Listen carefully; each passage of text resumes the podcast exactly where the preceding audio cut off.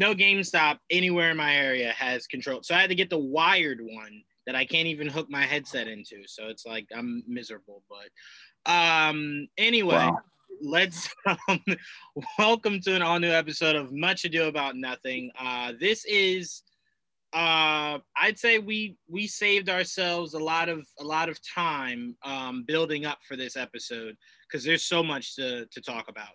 Um there is me and you haven't uh, haven't even talked to each other about WandaVision. No. Uh, our Knicks just played coming um well I was gonna say coming off, but they still have Utah. Uh they're in the middle of their West Coast swing. Mm-hmm. Uh we're we're approaching the Super Bowl. Yes. Um, and people for some strange reason keep sending out um will keep promoting we got this covered. So we have a lot of stuff to talk about. uh... My my dad sent it to me today, Joel, and I saw red. I I almost cursed him out. I'm like, why? I we had this conversation. Only check Geek Vibes Nation. That's it. anybody else? Which uh, one was? Uh, which one was it? It was uh, about Jon Bernthal uh, oh, okay. being recasted. Oh, that's uh, that's funny that you mentioned it because uh, they they mentioned it this morning. They reported again this morning because I swear to God they reported like twenty times already. Um, and then I think was the Giant Freakin Robot also said an exclusive the same thing. Yeah, uh, here, here's the frustrating thing about that. Um, they're not getting it from anyone reliable. No. Like, there's no one backing them. Like, even people like Daniel who isn't like necessarily attached to a Hollywood reporter or anything, but he's like one of one of the best scoopers out there. If right. you're not even hearing him even acknowledge it, it's nothing for you to pay attention to. And, and unfortunately, the mass people don't see it like that. Like they don't do what me and you do, which is kind of like weed through all the the the mess to find out like who we should what's true into. So yeah. them, they just see an, a news article and they're like, "Oh, they got followers, so they must know what they're talking about." And it's like, no, they don't. no, exactly, exactly, and, it's especially who we we got this guy. I can't, I can't stand that that fucking.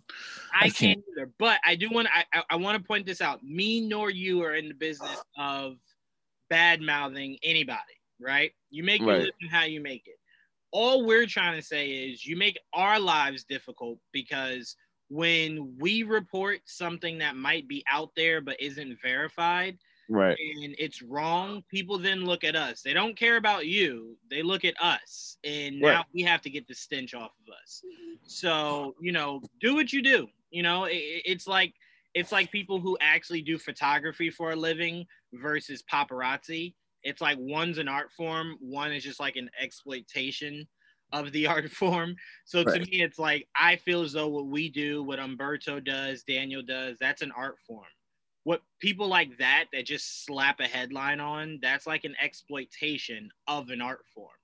Um, but you know, look, you do what you do to, to put food on, on, on your table. And if that's what it's doing it for you, I, it's I, working, I guess. If it's working for you, God bless you. But you do make our lives a, a lot, a lot uh, more difficult. But anyway, to jump right into it, um, I want to start off with uh, football because it's the thing me and you care about the least, so we can just get it right out of the way. Um,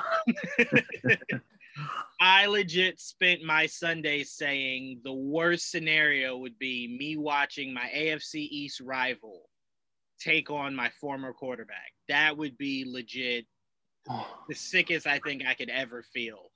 Um, luckily, I can root for somebody now. I can root for Patrick Mahomes. Um, so that's right. what I'll be doing. and you know what's crazy?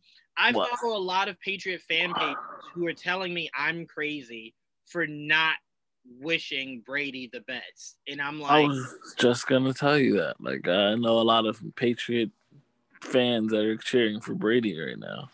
I I do believe in brand loyalty. And brand loyalty does not extend like look, I'll be honest with you. Do I wish Carmelo the best? Absolutely. I, I hope Carmelo gets a ring. I hope people appreciate him for the great player he is. Am right. I am I sitting here every game like, yo, let let the Trailblazers win like, you know, 60 games and and you know they're the number one. No, I don't wish the team success. I can wish Melo success and, and, and hope that the team never never reaches a final. Um, right. But ultimately, the point I'm trying to make is Brady left us. Why he left us does not matter. He is not on my roster. Therefore, I can't give energy to someone who's not on my roster, especially with how putrid the Patriots looked this season. It's like, no, my energy is making sure we get better. So if Tom wins uh, a seventh ring, great. Because I told you this, Joel. The day he retires, I am talking so much shit. like, yeah, that's the GOAT. He's the greatest ever. But while he's on another team, no interest. Um, but you know, it doesn't mean I wish any ill will, but I will be rooting for Patrick Mahomes like I have never rooted for a person before. Um, and it's crazy because I, I think if it wasn't for guys like Skip Bayless, I wouldn't really I wouldn't really be this hard on on Tom Brady. But there's yeah. something about when he roots for somebody, you hate them.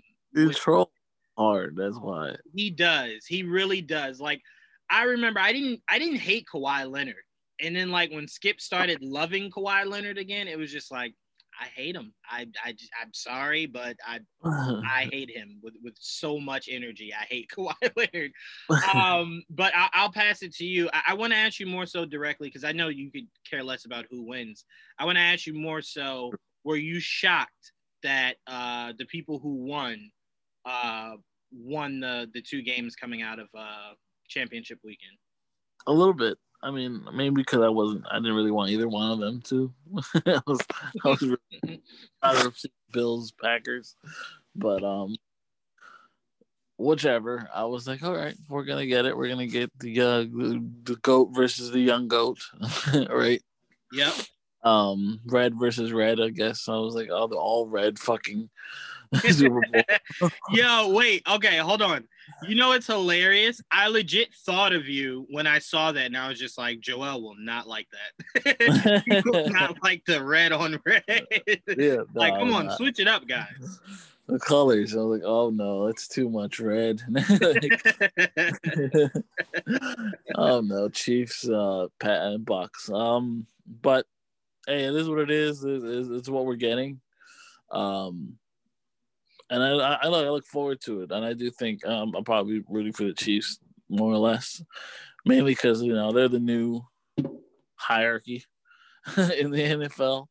Um, they win. I don't mind them winning another one back to back. You know, but by next year I'll already be tired of them. so like, You'll I go for third. You're saying huh? Patrick Mahomes essentially will have the Steph Curry influence on you, to where you're like, all right, that's enough, no more winning. Yeah, it'll get to me. Like, I'm like it started hitting me with the Warriors. Um, well, it really hit me that the year that they broke the record. That's really where it got me. I'm like, well, well, now now they're just fucking too good. Like, I don't like this. they're, they're uh, they're getting too high. They lost the championship that year, so it worked out. But still, like uh, that, they were definitely getting ahead of themselves, like in their head. They could see them floating away as they played games with their giant heads. So I was like, um, I was not feeling that. but um, and that's when I started losing interest in the Warriors.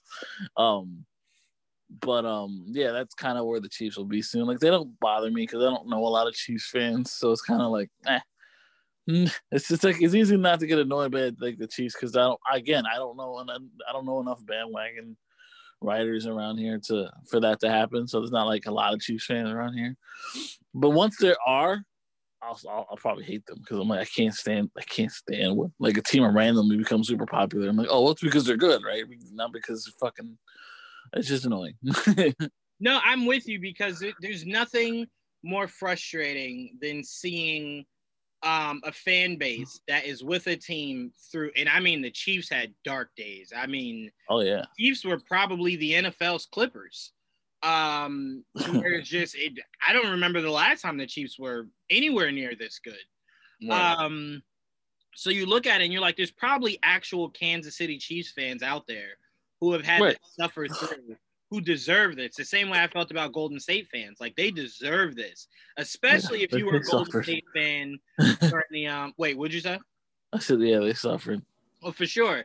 And I felt that Golden State deserved their run, especially if you remember the uh, Matt Barnes, uh, Jason Richardson, um, Baron Davis years, where like that team could have made a run, but it just wasn't it wasn't good enough. Yeah, because Matt Barnes was playing power forward. right, exactly.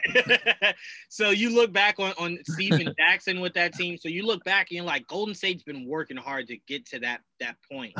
So you know you root for them, but it's you yeah. know it's frustrating when you know you're talking to someone randomly and they're like, hey, "Man, my Kansas City Chiefs," and it's like, "Whoa, whoa, whoa! You were a Jets fan like two years ago. What do you mean you're Kansas?" Oh yeah, like, worse. Yeah. What? Like you know, like that. That's the worst possible thing. So, um, mm-hmm. no, I'm I'm with you. And you know, to me, I don't mind dynasties because every sport has them. Uh, it just depends on how long they run for.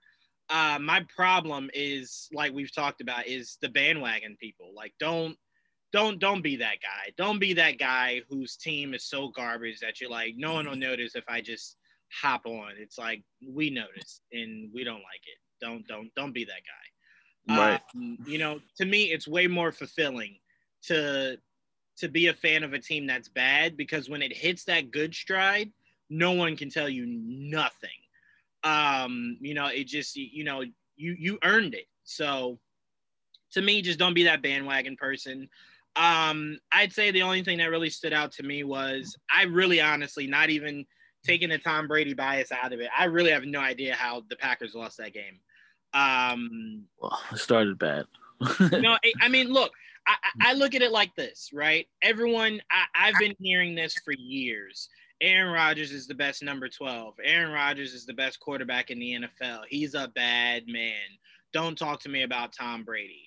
And almost every time Aaron Rodgers has gone up against Tom Brady, he finds ways to lose those games. So I'm like, th- those are the games that matter. The head to heads against the guy that you're trying to rival.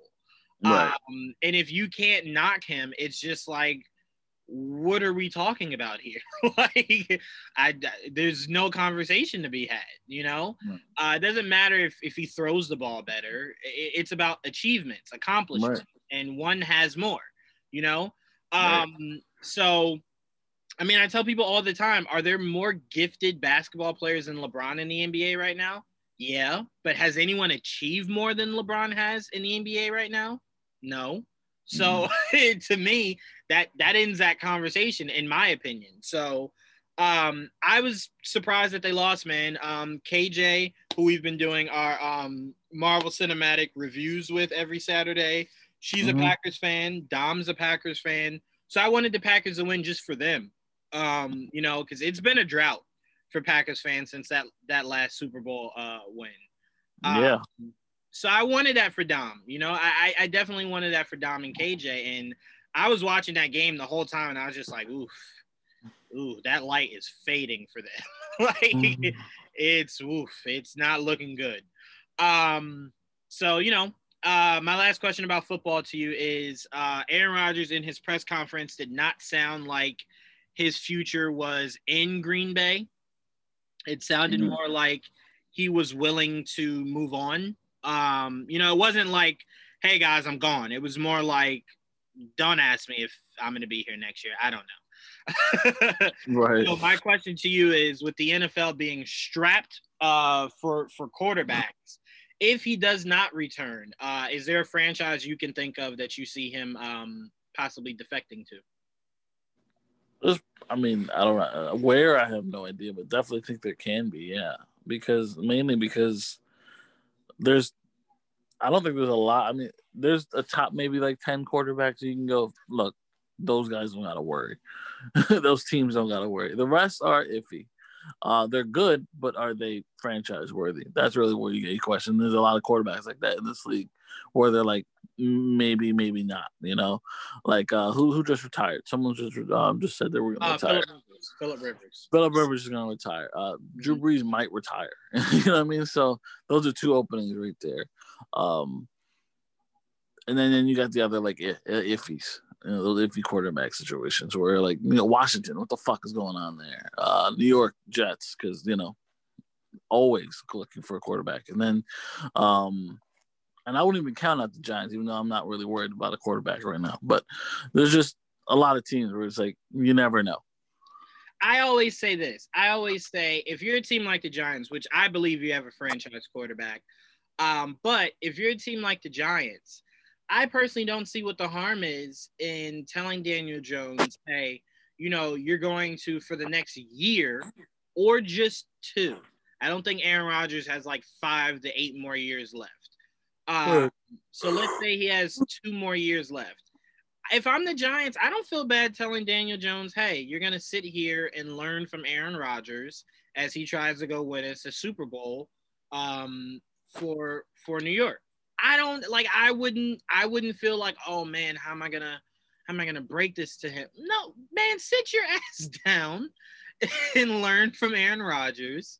And he's gonna show you how to, you know, how to win, how to be right. a winner and you know when he's gone you just step right in and you do what you were doing before he got here right this is yours yeah you know like the, here's the thing it's no threat to the future of your job being the new york giants quarterback um if anything it's a little helpful because it can kind of give you a because you know i think there's a big difference between learning behind eli and learning behind aaron rodgers eli's a winner 100% there's no doubt about that he's a winner He's just right. never been a great thrower of the football, you know. So it's like I'd kind of rather you learn from a better thrower of the football, especially because one thing Dan- Daniel Jones um, uh, struggles with is throwing the football at times. Um, so in his game isn't that drastically different from Aaron Rodgers. They're both scramblers. Um, you know, both guys that can run. So I mean, there's a lot to to, to pick up from that. So I, I wouldn't think that that would be an issue. Um, so if I'm right. the Giants, if I'm the Jets, if I'm uh, Washington, if I'm Houston, um, you know, if I'm yeah. the Jaguars, these are all teams. Shit, if I'm New England, these are all teams that you don't look at Aaron Rodgers and go, nah, he's he's you know he's heading to the end. He was the number one team in a very tough NFC this year. Um, that's not. And again, he, did he have a lot of weapons to help him? For sure. Um, he easily has the best wide receiver in all of the NFL. Like I've been fighting that for forever. I've been fighting Dom on that, but I can't anymore. Um, even though he did really show up that huge uh, yesterday, he is hands down the best wide receiver in the NFL. Um, but yeah, to me, there's a place for Aaron Rodgers. Um, I personally don't want him on my team because I'd like to go after a guy like Matt Stafford that I think would fit our scheme better. Or I want New England to go all in on Deshaun Watson. Give him Gilmore, give him Sony Michel, give him Julian Edelman. I don't care. Get Deshaun Watson. like, go go do it. Like Bill Belichick can piece together that defense and make that offense great under Deshaun Watson. Go get Deshaun Watson. Um, so that's where my headset's at. Uh, my my my head space is at uh, for for quarterbacks. But yeah, right. that was championship weekend. Me and Joel could really care less. We are more interested in the draft and the offseason process leading into the next season. Correct. Um, football usually ends for me and Joel when our teams are no longer a part of it. um, that's where full interest starts to kind of dwindle out the window. Yeah, it's very much like a, a casual viewer. Hundred percent. To me, um, albeit I do want to see this game because I do want to see Patrick Mahomes. I, I do want to see if he can ascend himself, um, crazy levels of like of God yeah. here in the NFL by knocking off Brady in the biggest game. Um, right. And I do want to I do want to see the Weeknd's halftime performance. So like I, I'm a little invested in this Super Bowl, but not enough to say like, yo, I can't wait. Like, hurry up and get. No, I, I, I don't care. And you know what I did realize this weekend? Um, I'm not afraid. I'm like, I guess me personally, because I come from, uh, from, a team that hasn't really lost to the, the Patriots in, in the Super Bowl. I'm not afraid of, of Tom Brady like I think other teams are. So I like it. The caught, I got caught off guard how many people were like, "Oh, you can't bet against Tom Brady." I'm like, I did twice and it came out fine. I don't know. to be fair, to be fair, to be hundred percent fair, I always say this. Tom Brady, the second one I'll give you, The second one I'll give you. I will give you the second one. No arguments. I won't even bring up the second Super Bowl. That first one, everyone forgets the drive before the um what was this uh what was the fucking guy that called it on his helmet for you guys? Uh, I forget. I can't remember his name. Anyway, David Tyree. There we go. Um, everyone forgets the drive before that drive, Joel. Mm-hmm. Brady threw a touchdown to Moss, which should have been the game-winning touchdown. Brady had nothing to do with that defense letting that whole drive of Eli's go. Mm-hmm. So it's not like, oh, Brady couldn't do anything against the Giants. He threw a touchdown that should have been the game clinching touchdown. Like if Eli, if that ball gets batted down, you guys punt the ball, or was that fourth down or third down? I don't remember. I think it was third down. So let's say it was third or fourth down. Regardless, New England gets it. Couple of kneel downs, greatest season uh, in history. And again, this isn't me doing revisionist history. I'm just saying Brady threw the touchdown and then the defense yeah. gave up a touchdown, and then mm-hmm. New England didn't have time left to drive it down the field. So I'm like, it's not like Brady shouldn't be feared. He can do it. Oh, yeah. he can do it, but it's just well, a matter of. I mean, I've seen him do it. Yes. Right. Yes. Right. Like, uh, like, I mean, look, you look at it like this, like that Atlanta game. I, that was all Brady. Right. like, right. like I didn't like that should have been over, like like but at halftime. But no, they did. They came back and they won it. Seattle, that was on defense, like because that should have definitely been Seattle's game. But they fucking what you know without giving away what they should have done because I think everyone knows what they should have done. Well, to be fair, yes, that, that's not to be questioned. Yes, Seattle should have had that game. But again, Brady went the length of the field, mm-hmm. what should have been a game-winning touchdown to Julian Edelman, and then the mm-hmm. defense let Russell Wilson drive at the length of the field. Yep. Again, has nothing to do with Brady. But Brady did at least. right. Brady gets New England within a touchdown of beating the Eagles. What is what does the offensive line do? It lets a guy come through, block Brady from behind. So to me, it's like I haven't seen a Super Bowl to where Brady hasn't been effective. I think the worst performance he's ever given was that Rams one, where the defense 100% won that game. Um, Brady just made one throw to Gronk that got yeah. them, uh, that got them that rushing touchdown to to win the game. But that was a defensive game. That was a yeah. battle. Um, but every other Super Bowl, Brady's put his team in a position to win, and the defense comes out and is just like, "Yeah, we're gonna fumble this for you." So, mm-hmm. you know, like that Mario Manningham catch on the sideline. Again, nothing really a defender can do. That's a once in a lifetime catch. But again, Eli drove it the length of the field to get that touchdown to win that game. So it's like this isn't like Jordan where Brady can play offense and defense. So it's like mm-hmm. right. I do think you should there should be some fear that Brady can win any game he's in. I just don't think I think to your point, you're saying he's not untouchable. It's not like any right. Super Bowl he's in, it's an automatic win, which exactly. I agree. Which I agree. Yeah. But yeah. you should fear him the same way you fear Jordan anytime you dribble a ball. Right. Yeah. If you can get him off the field, you get him off the field. A hundred percent.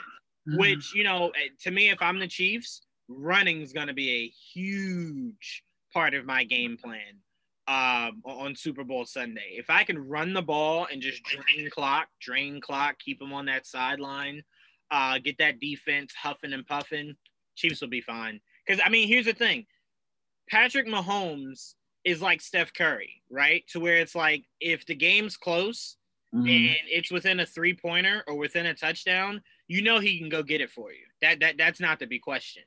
It's right. a matter of do you believe in your guy outscoring my guy? And that's where I think if you're the Chiefs, you kind of feel comfortable because you know you know Patrick can throw for like eight touchdowns if he needs to. Can right. Brady is the question. Um, so it'll be interesting. Like I said, it'll be interesting. Um, but my focus is on the off season. That that's that's where my head's at. Um, but all right, I, I'll we'll wait to do Super Bowl picks till we get closer. Uh, even though again, like I said, we neither one of us really care. Um, all right, let's move on. Let's stay in the realm of sports. Let's move on to basketball. Um, I wanted to say this. I keep hearing people say, and I think I said this earlier, but I think I see things differently now watching last night's Knick game. Everyone keeps screaming for Immanuel Quickley to be our starter, right? Mm-hmm. Here's why that's not a smart idea. We don't have a lot of scoring, if any, to come off that bench, right? Mm-hmm. So if you could have a spark plug like Quickley, who can get top who can get um, a whole bunch of other of those bench guys going, you keep them there. The bigger issue the Knicks have is they need a better starting point guard. I'm sick of Thibs hanging his hat on the fact that Elfrid Payton plays this magnificent defense. I don't know what Thibs is seeing that maybe we aren't, but I keep seeing Elfrid Payton get torched. I, I, I, don't know about you, Joel, but I haven't seen a game where I'm like, damn, Elfrid Payton kept him at how many? At 10, 15? Oh, he did great. I haven't seen that game yet. So I'm watching last night. I'm like, why isn't Frank Ntilikina, who has length, on Damian Lillard right now? Why am I still watching Elfrid Payton? Like that was my biggest question. Uh, that was my biggest question. So to me, I don't think Quickley needs to start. I want him coming off the bench. I think they need to go after Lonzo Ball. Go get a real point guard who can actually defend. And I'm not saying Lonzo would have stopped Damian Lillard from having 30. It's hard. It's hard for anybody to do that. Right. Um, but at least Lonzo orchestrates an offense better. I can't tell you how many times I saw Elfrid Payton run into the paint, notice he's being swarmed by guys, and is now like, oh my god, I got to kick the ball out. Like, why did you run into the paint like that? What, what were you? What was your mindset? What were you thinking? So to me, I just need a better point guard. That's what I hang my hat on. Um, but before we get into the actual like aspect of, of last night's game and how the Knicks have been doing in these last few games, I want to ask you your thoughts on that. Do you think Quickley should be starting? And do you think we should start looking at other options for a starting point guard if you don't think uh, Quickley should be starting? Uh, yes, and yes, and yes, and yes. Um, it's like all the above. it's like um, I do believe he should be starting. Now, does he need to start? No, he doesn't need to start. But like you said, like we just need a better starting point guard. And like at this point, I'm like, I was saying it yesterday. I'm like, why not just try Ntilikina? I'm like, he's back. He's finally healthy. Right. And you know, maybe not the best game to start is against Damian Lillard, but you know, because it's been a while. Couldn't have been any worse, Joel. Honestly, but that's the thing. He's been getting torched in the especially in the West. Like since we got this West Coast trip, it's like they the point guard seemed to know that they could take him, so they do.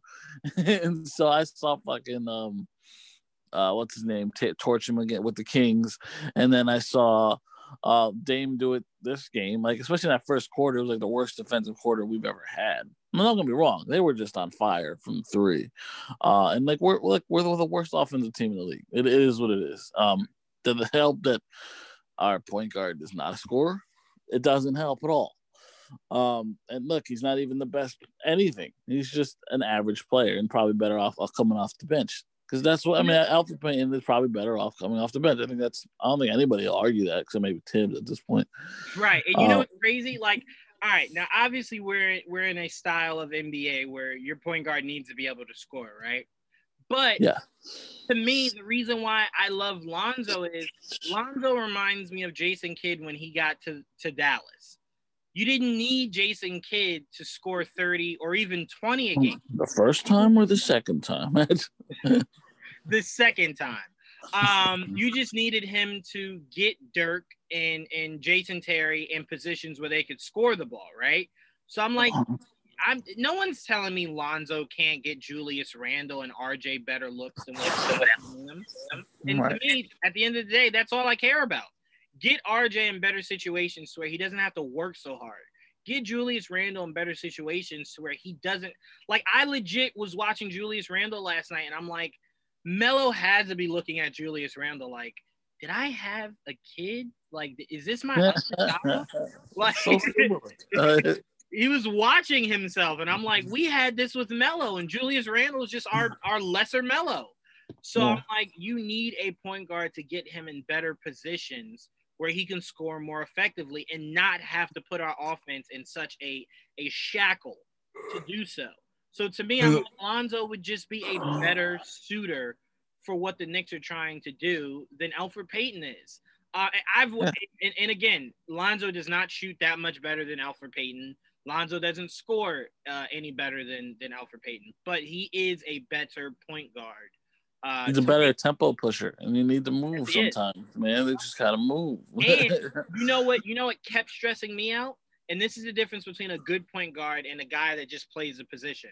Do you know how open Mitchell Robinson was at every point of last night? No one was looking up. No one was looking up. And Mitchell Robinson is like, what do y'all want me to do? Like, and, then, and then what cracks me up is because Pablo Prigioni used to do this with Tyson Chandler. Don't ever hand a big man who does not have post moves the ball under the mm. rim. To right. come up is is asking a lot of a center. Tyson Chandler and Mitchell Robinson are alley oop centers. You throw it up to them.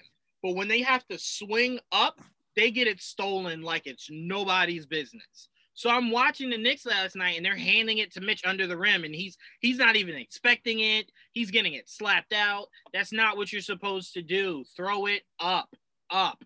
They were zoning you, which means he was wide open under the under the hoop the entire game. Right. So I'm like, it just I, am I'm, I'm sorry. Your thoughts on the game, Joel, because it was just driving me crazy, man. Uh, well, the first half was terrible. I was I was disgusted by a lot of it.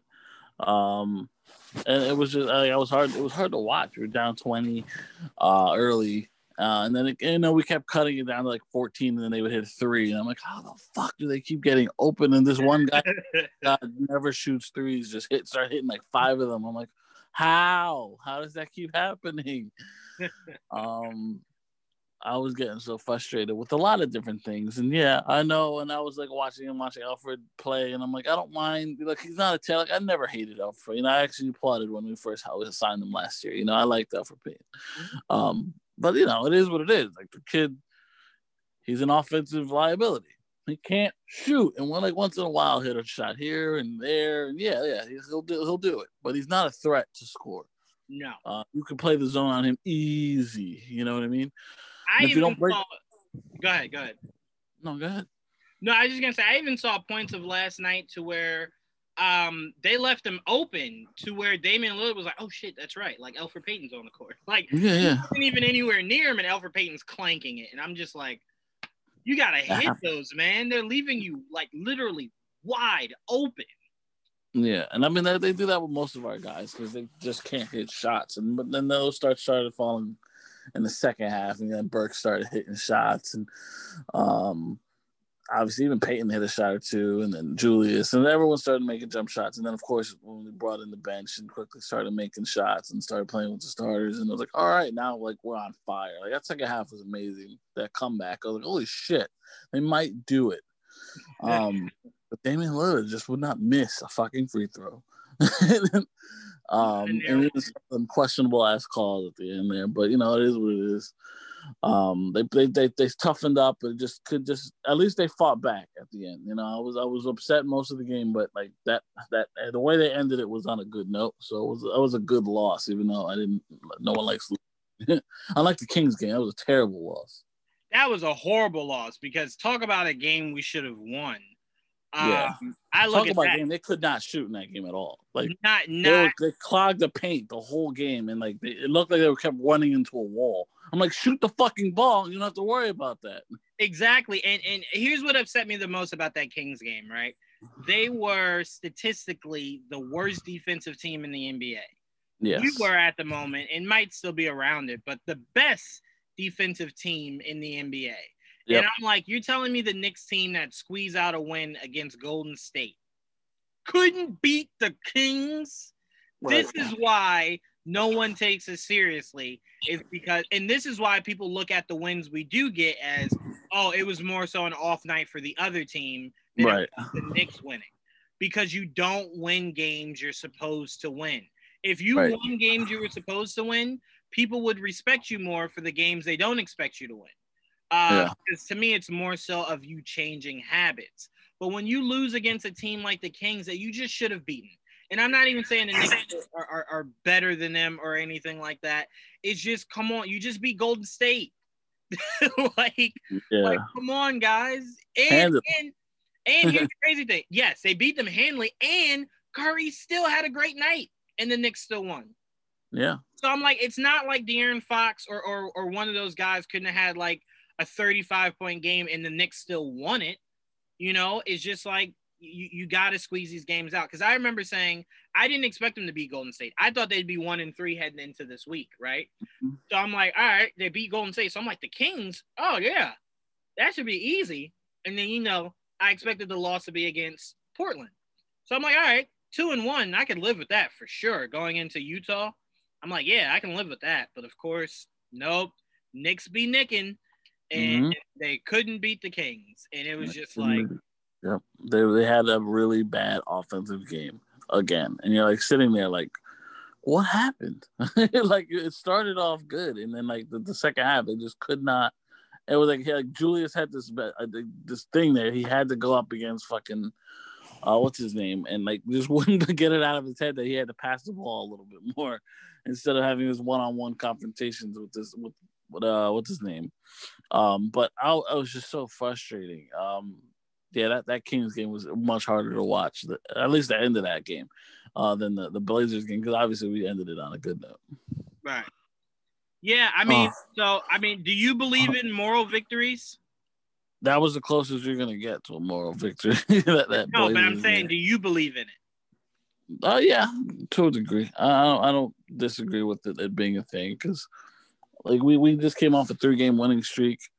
Um, and then go and you know that that was a trap game. You're like, oh, they took advantage of you, and yep, they did it. They did. They did beat us. You know, they were fully healthy. I mean, they were fully rested because I think that they haven't played for a week at that point, so they haven't played. You know, and but they weren't cold. They came in, you know, with full of energy. That's for sure. Uh, and is what it is. They took advantage of us, and then and then the Blazers game, we started off like shit but you know the way it ended, that that is the closest thing to a moral victory we're gonna get. So I'll take it. But you know, no one likes an L. Yeah, I, I think that's probably why I don't believe in it. Um, is um a game where, and again, I mean, I, I I think I saw this on Twitter that the ref had told Julius Randle after the game, like it should yeah, have been they fucked up. Been, right. And it's like I don't I don't ever like hearing that. And the reason why I don't ever like hearing that is that it, it does what for me now? Yeah, like, you can't you change it. Can't right. change anything. Yeah, like you can't say, "All right, guys, I messed up, so everyone come back to the court. Let's do two minutes over again." Like, no. So it, you telling me that only makes me want to punch you in your face now. Yeah, so, now, now I'm even more upset. Right now, now I feel justified for for wanting tied the game in bodies. Right? No, I mean, wait, because they were saying two free throws in the ball. Right. Yeah. So I'm like, that would have been huge for us at that point. Oh, um, yeah. So yeah, that that that frustrates me. But yeah, like I said, the reason why I don't like moral victories are, um, to me, I accept moral victories from teams that I think are just like, you know, you, you're never gonna do anything. So like, you know, like Washington, Washington losing to the Buccaneers, that's a moral victory. They shouldn't have been anywhere close to that, right? But no mm-hmm. one expected them to be you know, anywhere close in that game to begin with. The right. Knicks, with a Blazers team that is uh, injury uh, riddled, right, could have and should have pulled that out, especially knowing that they let Curry go off and they still won that game. So that that is why I held them to a higher standard. And it's like, no, man, you got to win that. You just you you got to win that. You know. But they they they were down by twenty in the first quarter. They should have probably never been in the game again. But they they For came sure. back. For for sure. Should have probably never been that close in the first place. The way they started that game. And okay, so if, if your point is to give them credit for even being anywhere near close to uh, towards the end of that game, sure. Yeah. I'm just saying I, they should have won that game. Uh because uh, think about this, uh, Quickley brought it within four or five points, mm-hmm. and then mm-hmm we blinked and it was just like, wait, what? It was just four or five. How was it 15 again? Like, what happened? first, they're like, what the fuck happened? I blinked and it was gone.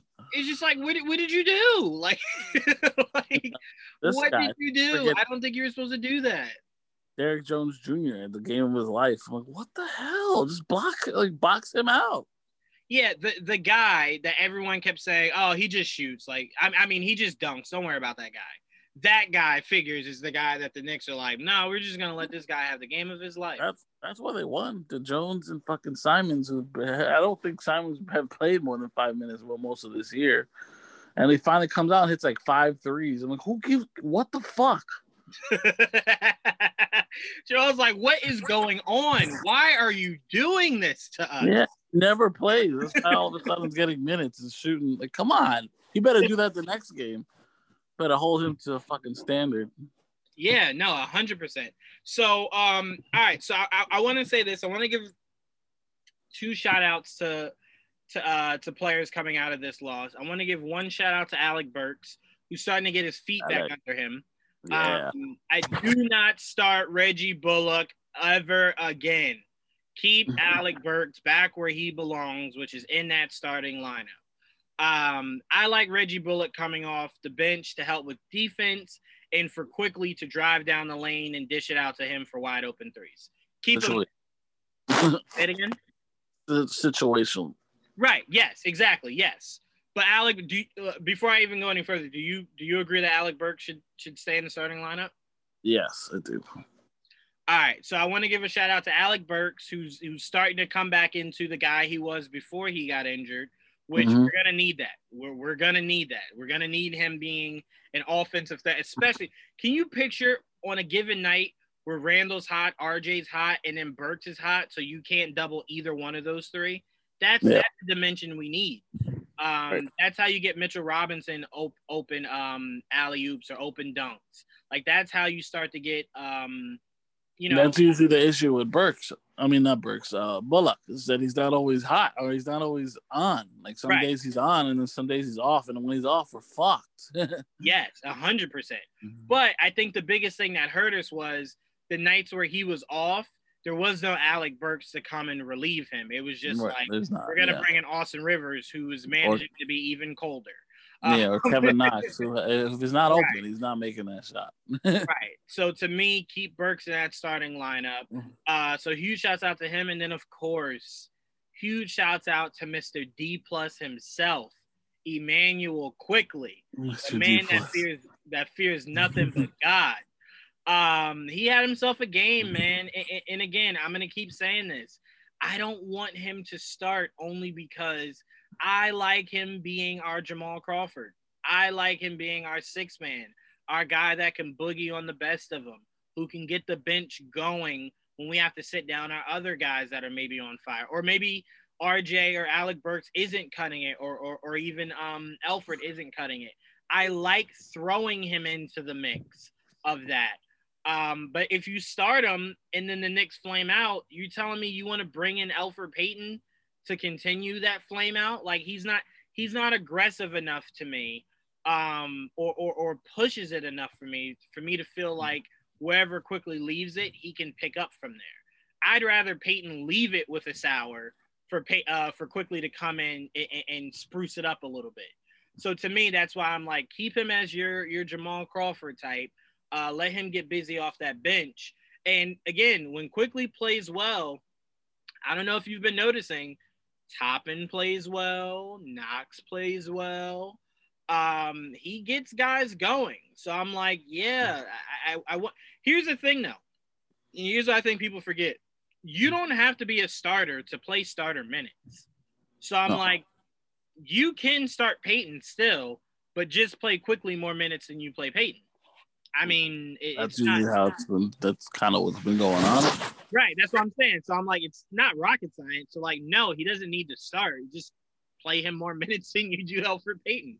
Um. So yeah. So I wanted to give two shots out, uh, two shout outs to Alec Burks, who's coming back into his own, and Quickley, who's again, and look, I've scanned some of the rookies in in the NBA this year you're not telling me that if Immanuel Quickley keeps this up, he's not in top five conversation.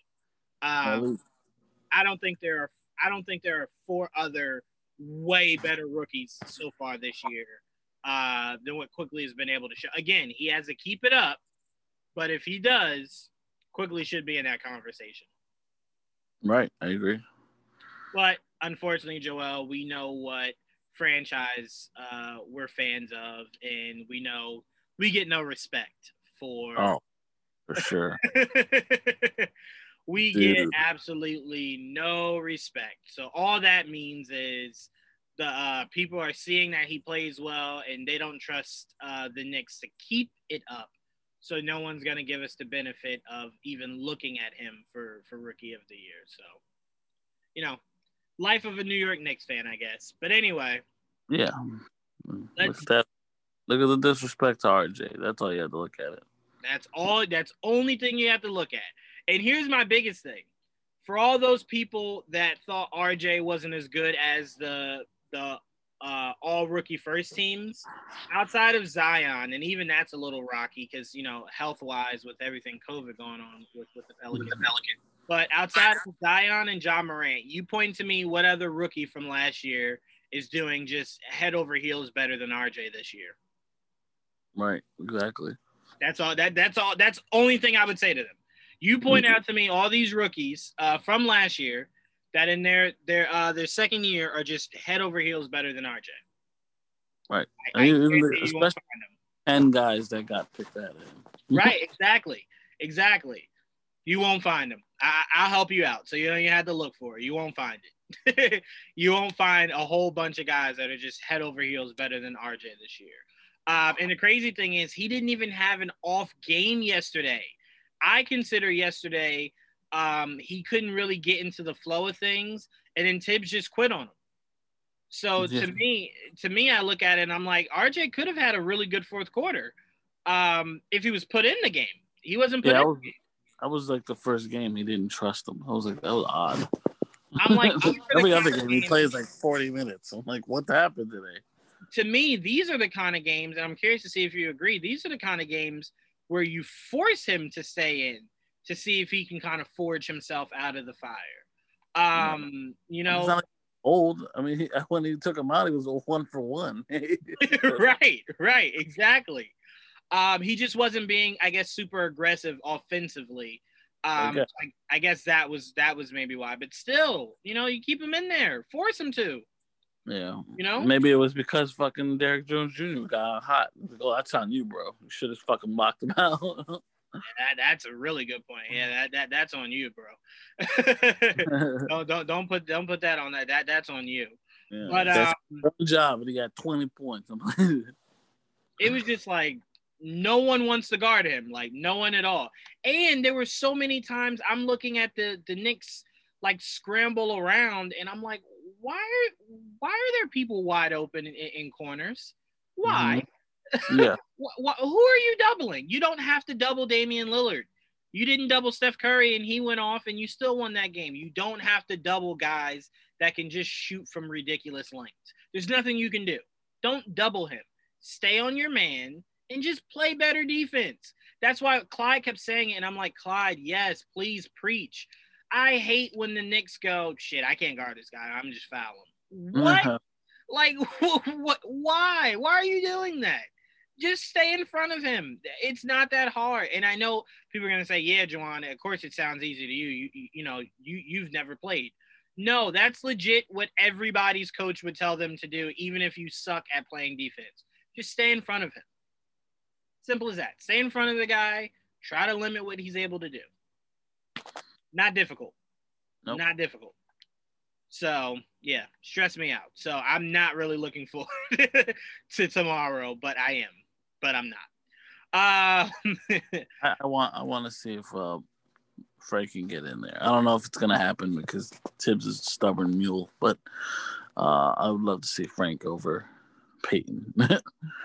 well, to me, I look at this and I go, um, I'm way more interested in seeing Frank try to guard uh, uh, Donovan Mitchell than I am seeing anybody else.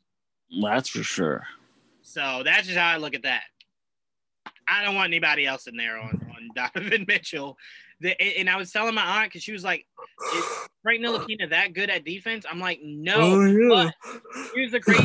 here's the thing. No, like people keep forgetting. Length makes up for lack of ability. I mean, look at Giannis. He has a huge lack of ability, but he's tall as shit. So he just drives it on you. Um, so I'm like, you can't like th- there's nothing that that excuses more than just having the body. So I'm like, the fact that he's taller than Donovan Mitchell, he should be able to affect some shots. That's all I'm asking. Just affect some shots. That's it. Right. Throw some shots off. That's it. That's all I asked for. And that's what we needed against Damian Lillard last night. I Just agree. Throw off four shots, and we're, we're talking about a totally different game. And they, oh, they started struggling. They started double teaming them, but you know, Yep. you probably could have did that one guy. That's what I'm saying. One guy instead of you doubling him, and now there's a, a wide open guy in the corner, and it's like, well, I hope that was worth it for you. Right. you know, I hope that was worth the fact that he was left wide open, and they are they are keeping this at a 20 point lead. Um, but all right, let's move on here. Let's get into the geekdom world. Let's start off with WandaVision, man. Um, I've talked at nauseum about WandaVision, so I want you to give me your thoughts. Oh, dedicated to it. Should Wait, plug- wait again? Did you guys have a whole show dedicated to it? Yeah, so I'm like, I want to hear your thoughts. I don't want to keep hearing my thoughts. I want to hear your thoughts on the first three episodes and where you kind of see this show going. And the biggest question I want to know from you, even though I know you don't do this, um, what do you think is behind? What do you think is behind the events of uh, WandaVision? Um, well, I, I don't. I, it's to me like even the, in the first three episodes, given what we've seen and what they've shown us, it, my mind hasn't changed all that much. Considering, I still think it's the same thing that I thought when I first started watching. This Which is what Mephisto. huh? Which is what Mephisto. Yeah, in a way, I do believe it's something like Mephisto, um, the, as like the, the the the like the Frank character. I think he might be actually, know, um, what's her name, Agnes's husband might be the devil or whatever the fuck like that. hmm So, I do believe that there is an entity trying to possess her. That's what I'm thinking. Someone wants her or her ability or her abilities. You know, maybe it's her body or or, or something like that. That's what I'm thinking. Um, so the first three episodes, uh, in my opinion, it looks like I keep at least everyone. I want to ask me what's my opinion on what's going on. I'm like, I think what's happening is uh, she created a um a bubble around this town, uh, like but like a like a self defense mechanism. And so she kind of she's in her bubble, and it's like anybody stuck in the bubble is like adhering to her the reality that she's creating, right? So there are people that were already there that got stuck. There are people get, trying to get in that are like that are just becoming the reality that she created, and there are people that that were there already, um, that are kind of stuck in it too. So like maybe it is Mephisto trying to get in or whoever. So that's kind of where my head is at. Man. That's kind of where it was before, uh, but now it just seems like that's kind of exactly where it's going. Uh, and I do believe it may there might be because they keep talking about Hydra in the way, like they keep throwing back, keep going back. The first episode, the first commercial was about that toaster, right? hmm And so the toaster kind of was. It seemed like it was like a reference to the Stark bombs, right? Yeah. Um, and then the, the second um commercial was about the Hydra watch, which was about the Strucker watch, and that goes back to her, her being experimented on by Strucker. And uh, that third commercial was about some type of uh the goddess within you type of bullshit. So I thought that maybe was a reference to something too. So that's like I said, maybe there's something inside of her. That's the one I'm thinking about. And I'm also thinking about maybe it was something to do with beer being experimented on. And so they were probably working um that's like whatever she had maybe she was she, had, she already had powers and they just amplified it with some type of like witchcraft type bullshit. You know what I mean? Yeah. Uh, the way I see it is, uh, I always we were telling people on the live that were asking us, uh, like, what comics should they read um, to kind of give them a better idea of what's going on, and you know, we gave them a list of a whole bunch of different comics, but uh, Yeah. I was saying. Whoever's behind her, whoever's behind this, and I do believe it's Mephisto, but you know, let's play devil's advocate. Whoever is behind this, Right. is trying their best to exhaust her chaos magic, which is why they're trying to find every possibility for her to use it. Which is why in episode two, what were they talking about that you didn't see any of? Children. What was Wanda at the end of episode two? Pregnant. Yeah. Obviously, i- it's not just her that is controlling what's happening inside of this bubble that she's in there Right. are others that are pulling strings. I do believe Go ahead. I'm sorry.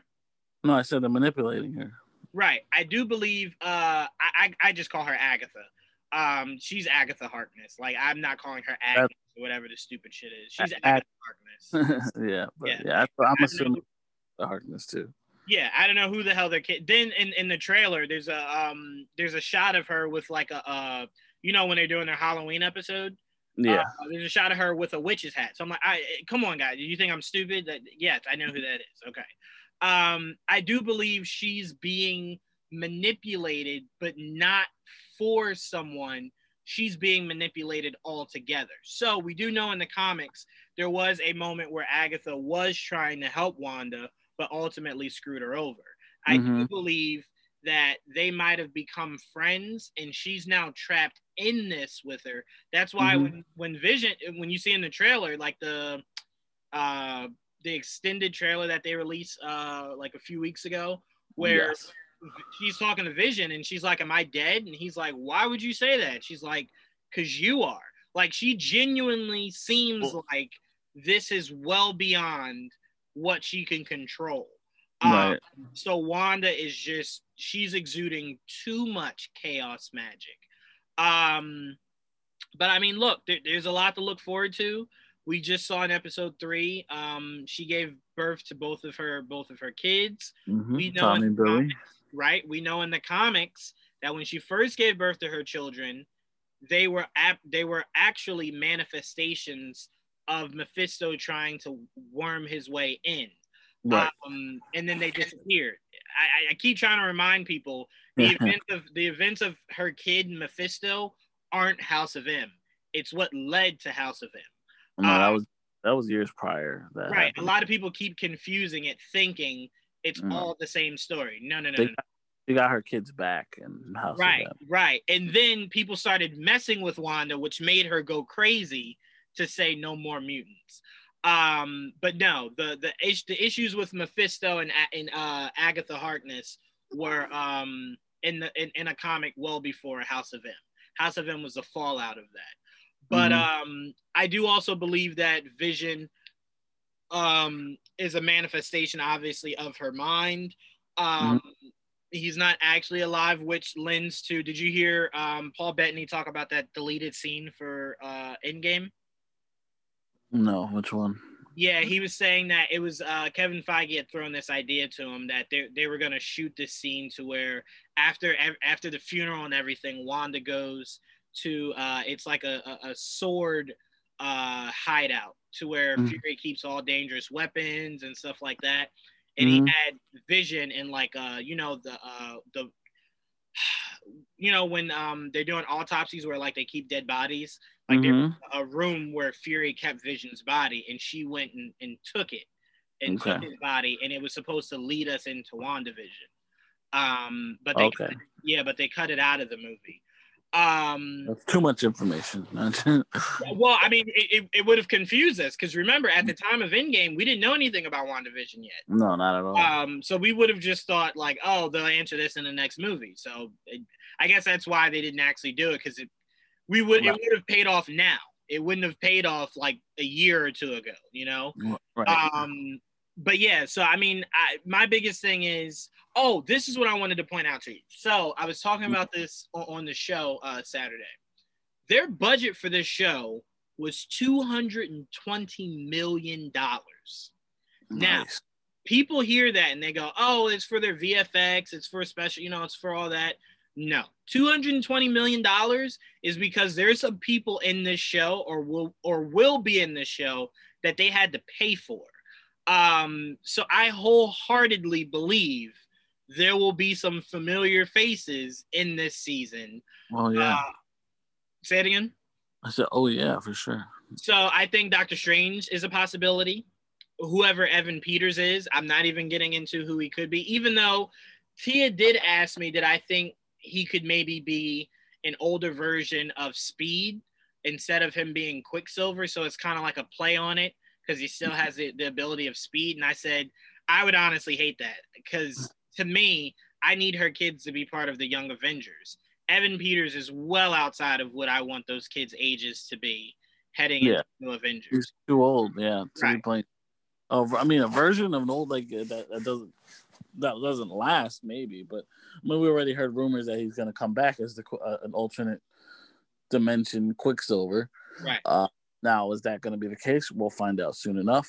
Um, and is he actually that cab that Quicksilver, or is he playing, or is that just someone else? Or the, at the end of the day, he's actually something else. Uh, we've heard rumors that you know we've heard things. so yeah, I mean, he uh, very he very likely could be Mephisto. Right.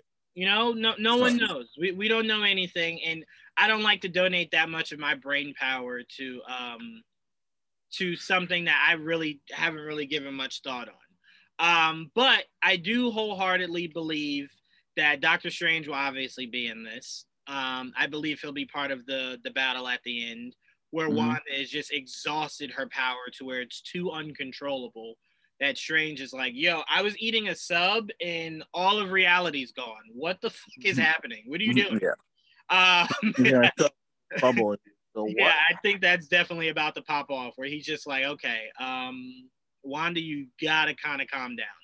Um, but I, this is what I wanted to ask you, and then you can get into anything else uh, that you were feeling about the show or anything you wanted to ask me. But do you think they'll go the route of Wanda has her kids? We see her create her kids grow up uh, with each episode because obviously each episode is a different decade.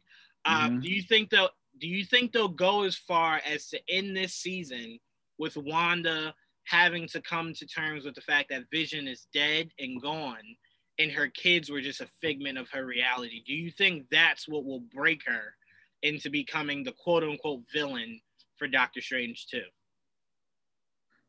I don't know because I, I, do expect to see those children again, like you're saying, uh, in the future. So I don't, I don't know if they're going to come off as not being not being real. So you don't, you don't think they'll do what the comic did to where they, they do disappear but that you know through whether it's alternate reality or whatever they find a way to bring the kids back? I guess. I mean because i mean that's legit what michael uh what, what uh bendis did. Uh is that obviously you know they disappeared with mephisto and then house of m she got him back.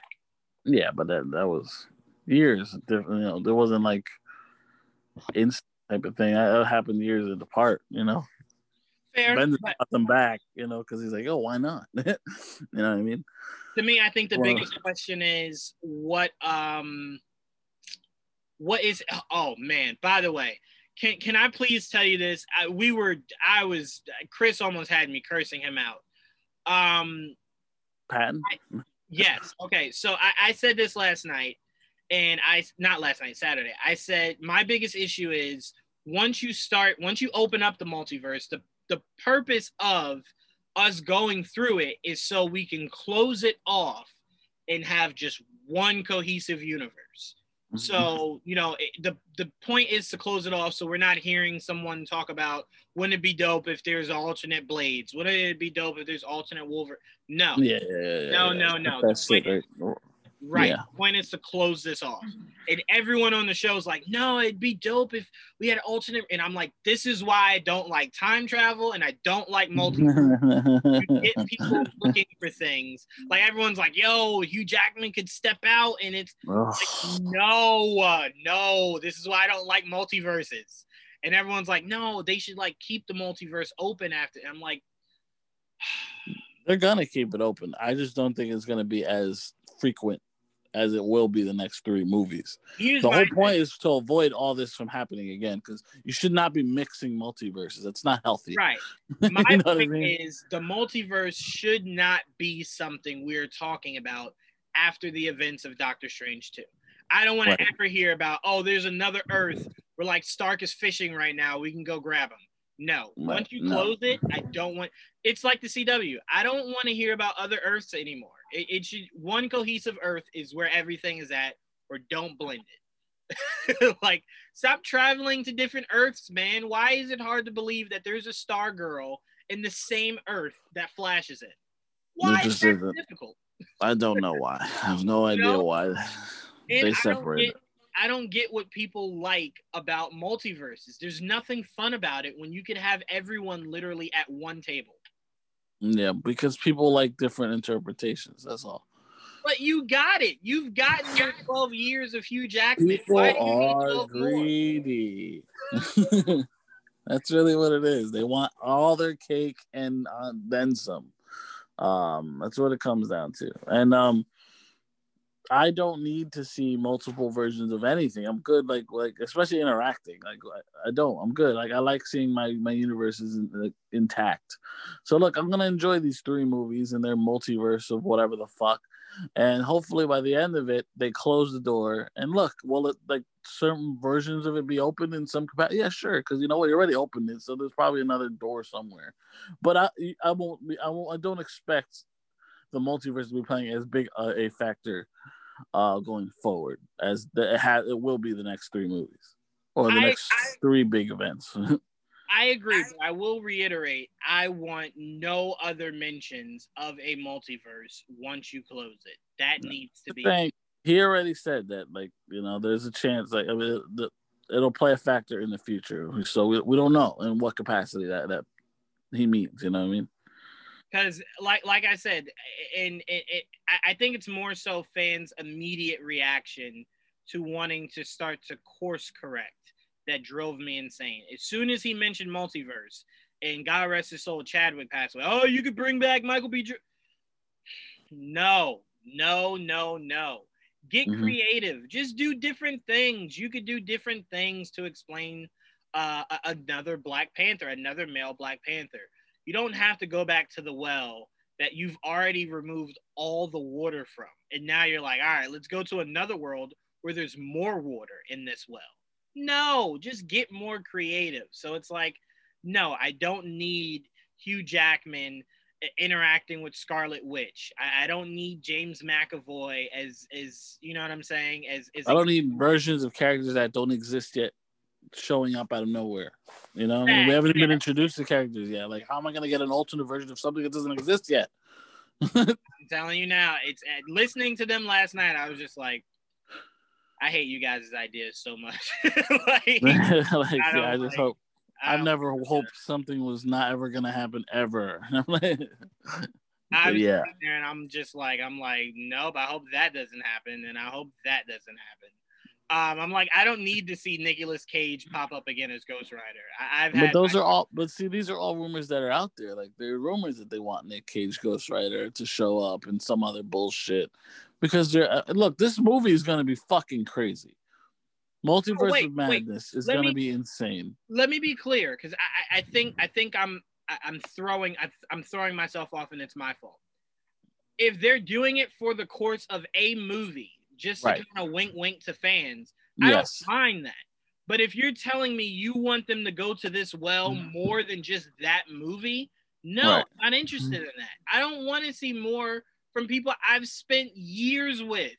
I don't right. need it. I don't need right. more of that. I'm yeah. move on. Right. We got new we have new interpretations to worry about. That's what I'm looking exactly. That's what I'm looking forward to. And which leads me to uh, did you have anything else you want to talk about about WandaVision? Because it leads me to the next story that I want to talk about with um geek uh geek stuff. Um WandaVision. Um, I think that was everything. um, I can't think of anything I might miss. I, I that third episode though, I guess before we, we we leave the topic, um, you did notice how Vision was definitely more Quicksilver and not Vision, right? Yeah, Yeah. Okay, that's definitely obvious that they was using super speed the whole time. And you're like, that's not unusual. yeah, that's not usually Vision. Yeah, they were they were we were talking about it um Saturday because it was just like, well, clearly they were exuding that to make it make sense on why her son will eventually have super speed. Right. Um, and it was just like that's not Vision's powers, but okay. Right. not. right. Like, all That's right. why I was like, that was a little weird. I mean, all right, so he's definitely more not normal vision right now. Right. Which is like, okay, cool, no problem. I mean, look, I, I told you before, once you once you started to make vision less of vision and more of what you kind of not you, but more of what they kind of uh needed him to be for the MCU, I stopped putting requirements around what I'd like to see from Vision. So it's like super speed, sure, yeah, okay. Yeah, no but obviously that's different. Like that, that, like Completely that's not something right. you don't. We haven't seen him do that. you know what I mean? Yeah, no, no, I'm completely with you on that. Um, what was I gonna say? Uh, yeah, no, for sure. And uh, I, I know you've probably noticed the clocks that have sixes missing. The devil's in the details. That's not the only place he is. Right. Um, say it again. The hexagons, like there, it's always right, in a hex- hexagon. Yep. I'm sure you caught the crossbones uh, Easter egg. I uh, did uh, when someone took a picture because I didn't. It, what goes by so quickly, like it's hard to, to, But it was definitely like a uh, that thing from The Simpsons where it's again the crawl space. Right. yeah. Wars. Yes, there's definitely a, a Grim, or Grim Reaper um thing. Yep. Uh, Grim, oh, Grim Reaper is what I meant. I'm sorry, not Crossbones. Grim Reaper is who I meant. I'm sorry. Yeah. Um, but yeah, it's a nod to the fact that we know in the comics, Vision got his abilities from his brother, not Vision's brother, but Grim Reaper's brother, which is Wonder Man. Yeah. Um, he got his. I Simon think, Williams. Huh? Mind, right? Like his. uh Uh, yeah, he got his personality. Like you know, instead of Jarvis, it was it was it was Simon. Right. Um, clearly, I mean, a lot of people pointed out to the fact that when they were talking about this show, there was a photo in the back of Wonder Man. Um, I don't think we'll see him. I really don't. I really, really, really don't. I, I don't think we'll see him. I'll tell you this: I've never cared less about seeing a character than I have with Wonder Man in my entire life. I don't disagree. I've, I've never liked that character. well, let me let me say this: it's not that I I didn't necessarily like him.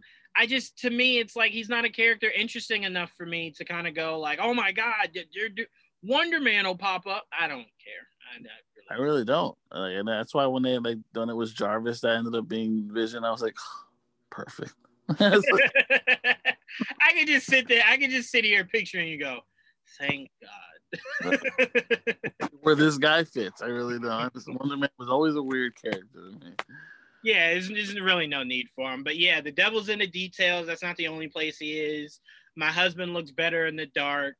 Um, Agatha's really like she's really pulling at us for for us to kind of understand like hey hey my husband's first of all not real and two if he is real he's 100% mephisto. Um and i mean I, I love it. I love i love the comedies that they're pulling at. Um i love how the world keeps glitching but then snapping right back into reality. It's like oh shit no no no no no no no no no I love how I like I love how Herb's like she's here cuz and actor's like shut up. like shut your mouth, say nothing before Wanda tries to kill us again. Um, but no, I love it. I love it, and I, I do want to ask you this uh, before we move on to the next topic that I want to ask you about. Um, mm-hmm. Do you think the next episode will start off with us getting answers on how Monica was able to be just projected, like projectile through Wanda's reality? Thrown out of the fucking bubble. Yeah. um, maybe I don't know. Uh, cause like I, I'm not sure. Let me see. We're on the. It's gonna be the fourth episode. There's nine episodes. I mean, it's better. It's as good a time as any to start. You know, seeing uh, seeing the outside of the bubble. like, yeah, I mean, at some point Darcy's gonna show up. At some point, we're gonna see uh, what's his name from Ant Man and a Wasp show up. Yeah, Agent uh, Oh, wait, this is what I wanted to ask you because I know you could bring clarity to me. I'm sorry. This is the last right. thing I ask you before we move on. Mm-hmm. Um, remember when Wanda looked at Monica's necklace and she asked, What's that symbol on your necklace? Mm-hmm. How the hell does Wanda know what that is? Wanda know what S.W.O.R.D is? Yeah. Did she say it was S.W.O.R.D? I don't remember. No, no, no, no, no. But she was asking about like that shouldn't have stood out to her. Why did that stand out to her? She doesn't know what S.W.O.R.D is but it looked weird. Maybe it's just one of those things where like that's an odd thing. And so, well, you got to remember, like the, the last episode, that same symbol was on the, the back of the beekeeper. Oh, it was all- that's right. You're right, and it was on the helicopter. Okay, yeah, okay. Right, no like, what the fuck is going on? See, that's why I said you would give me some clarity because I'm sitting there and I'm like, she shouldn't know what that is. No one knows what what S.W.O.R.D is yet. No one. Right. Hell, we we officially don't know yet until until until um they still haven't them officially yet. right, exactly. So I'm like, to be completely honest, we have no idea what what this damn company is. So uh so we hear more about it in the um you know in the, in the later episodes because it's slightly different than the S.W.O.R.D we're used to in the comics. Um they're more mm. sentient. That's what's in their name. That wasn't in the um uh I think sentient is the word that wasn't that's not in the in the name from the comics. That's in the name for the MCU. One of the words of the word S.W.O.R.D is different than what the comic means. It is. Uh, I can look it up if you want. Um, yeah, sure. Uh, I'll just keep babbling while you, while you look it up. But um, yeah, so one of one of the the letters is different than what we know it to be. So um, so it's gonna have a slightly different meaning. The original one, the original S.W.O.R.D, is Sentient World Observation and Response Department. Mm-hmm. That's the comic book. Um, and in the television show, oh my god, where'd it go? I'm sorry, I keep babbling while I find it. okay. Um, so I, am really curious, man, because uh, S.W.O.R.D is huge. I got it again. oh, you got it. Go ahead. Sentient weapon observation and response division. There we go. There we go. World so, op- its weapon observation. So what I'm loving more about S.W.O.R.D is that that a lot of people still, for some strange reason, aren't understanding. S.W.O.R.D is replacing shield. There is no more shield um, which is kind of why it was important that they ended Agents of Shield. Um, because they did, but Agents of Shield they didn't end Shield. Shield's still working in Agents of Shield. Well, also I did hear uh, someone say that uh, according to uh, because Feige wasn't hands on on that project, so right, it's slightly it's slightly it's not mm-hmm. exactly canon to what the MCU is. Right, like Netflix. Slightly off. Right. So, um i even i mean i'm sure i'm sure i can look it up and send it to you but even Joss whedon was saying that it's it's it's not exactly like it's not how the netflix shows were to the mcu to where it's like it's literally in it the movie just won't acknowledge it um agents of shield was a little different um like they were they got they got closer though they had episodes where they were literally connecting with whatever was going on but eventually they stopped doing that because they realized they weren't getting any love from the movies. Right. fuck right. it. He, he, was. we're gonna do our own thing. yeah, Feige was like, "Listen, there was a reason why I killed, uh, but, why I killed this guy." So, but yeah. there was definitely a reference back to Agents of Shield in this uh, newest episode of WandaVision with that soap. Yep. Mm-hmm. You know, yep. that was like, oh shit! Like, I, I would never would have saw that coming. so the, again, that's the loose. That's the very loose connection there. But um, but yeah, so I'm really looking forward to it because it's replacing Shield. So that's why Fury's giving yeah. all his attention to it because in the, the MCU, currently, exactly, yes, right. we'll be worrying more about S.W.O.R.D than Shield. Right. So my biggest question is, when did it start, and what threat did Fury see that yeah. made him decide? Because remember, in the comics, Fury was nowhere near this. This was a Captain Marvel and the chick with green hair. Uh, they created. Yes. Um. So Brandon, I forget. I can't remember her name. That's the chick with green hair. Um, so I'm curious as to why why they went the route of Fury and what Fury saw that made yeah. him go, "Yo, scrolls, do me a favor, come down here and be me while I figure out what's going on." Um, yeah, Special Agent Abigail Brand. That was right. Yeah. Abigail Brand. Okay. Um, so I'm curious to see about that. But heading into my next conversation, um, we we did hear rumblings. Obviously, Chris Evans shot it down as as he would. Rumblings of us seeing Captain America again for a future project, but right. not a solo movie. Right. Um, with the uh, with the opportunity to return to a second project.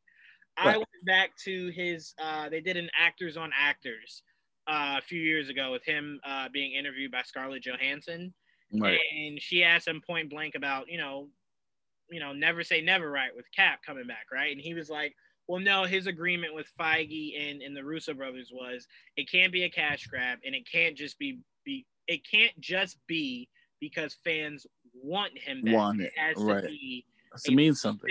Right. It has to be introducing something. It has to be setting up something going forward. So I immediately went back to our conversation of where Cap like how Cap went back to fit himself in the present, right? Mm-hmm. And we were saying how confused, but not really we were of that situation. Right. I was I went back to an old interview from the uh, original director of um, the first Captain America movie, the first Avenger. Joe Johnston.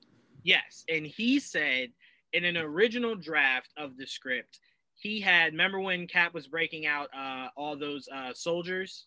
Yes. He said in the original script he was playing around with having one of the soldiers' names being James Howlett. Yes, um, I would cry. Obviously, he couldn't do it. So I said I wouldn't be upset if our introduction to Wolverine is through a Captain America. Like it's not a Captain America movie. Let me be very clear. It's not a Captain right. America movie. It's a Wolverine movie that has Captain America in it. Right. Um, because I wouldn't be mad if they kind of reshuffled history with obviously all these different things altering history. Mm-hmm. If one of Cap's missions that we just didn't see on screen was right he was going after a facility that was trying to duplicate the uh, uh, the super soldier uh, serum to create soldiers, and he his mission was to stop it. And it turns out that that experiment was Weapon X. Oh, um, let's not go there. Let's, you know, let's just it's the fact that he like the Lucky Jim. I love I like that part better. Like, let's not get him into Weapon X. Wait, no, no, no. I'm not having Cap join Weapon X. I'm saying he's going there to stop Weapon X. Well, well the thing that happened more in the 70s, and we're talking about World War II. You know what I'm saying? Oh no, no, no, no, no. I just brought that up, saying that the director was saying that's how he wanted to put Wolverine in that first uh first Avengers movie. I'm saying yeah. it doesn't have to be in that timeline. It doesn't have to be in that timeline. You could you could skew it a little bit. Like I I wouldn't have a personal issue if it was in what the 60s instead of the 70s. Well, Cap would be frozen. In the 60s? Yeah. Yes. He froze in the 40s. He froze in the 40s. It was during World War II when he froze. Yeah, that's during that early to do a Weapon X storyline. Weapon X would be in like 60s, 70s. Like here's the thing, like yeah, what what the, the director wanted to do was would have been great. Like he would have been part of the, the Howling Commandos or whatever. He would have been in it. Right. You know, that would have been cool. That would have been a nice little throwback, like they did in the cartoon Avengers. Um, what's it called? Earth's Mightiest Heroes. Remember that one episode? Like the first episode, I think it was a, the Captain America's like um origin story. Mm-hmm. He's in it. Wolverine's in it. It's Jim. You know, like whatever. Um, which was awesome.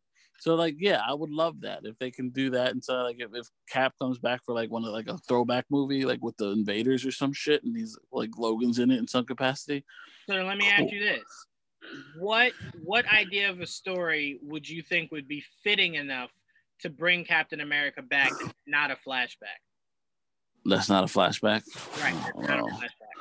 I know I saw a lot of rumors about him being Captain Hydra for like the uh, multiverse, like the in the in the multiverse movie, this the Doctor Strange movie. I I wouldn't mind that, but a, a part of me kind of feels like you did that already, like a little bit, just playfully. And they teased it, yeah. And yeah, um, like I, I, don't really need more of that. I mean, again, I hate the idea of you even of you even doing that in the comics. So I'm like, I don't need to see a, a live action yeah. version of it. Um, yeah.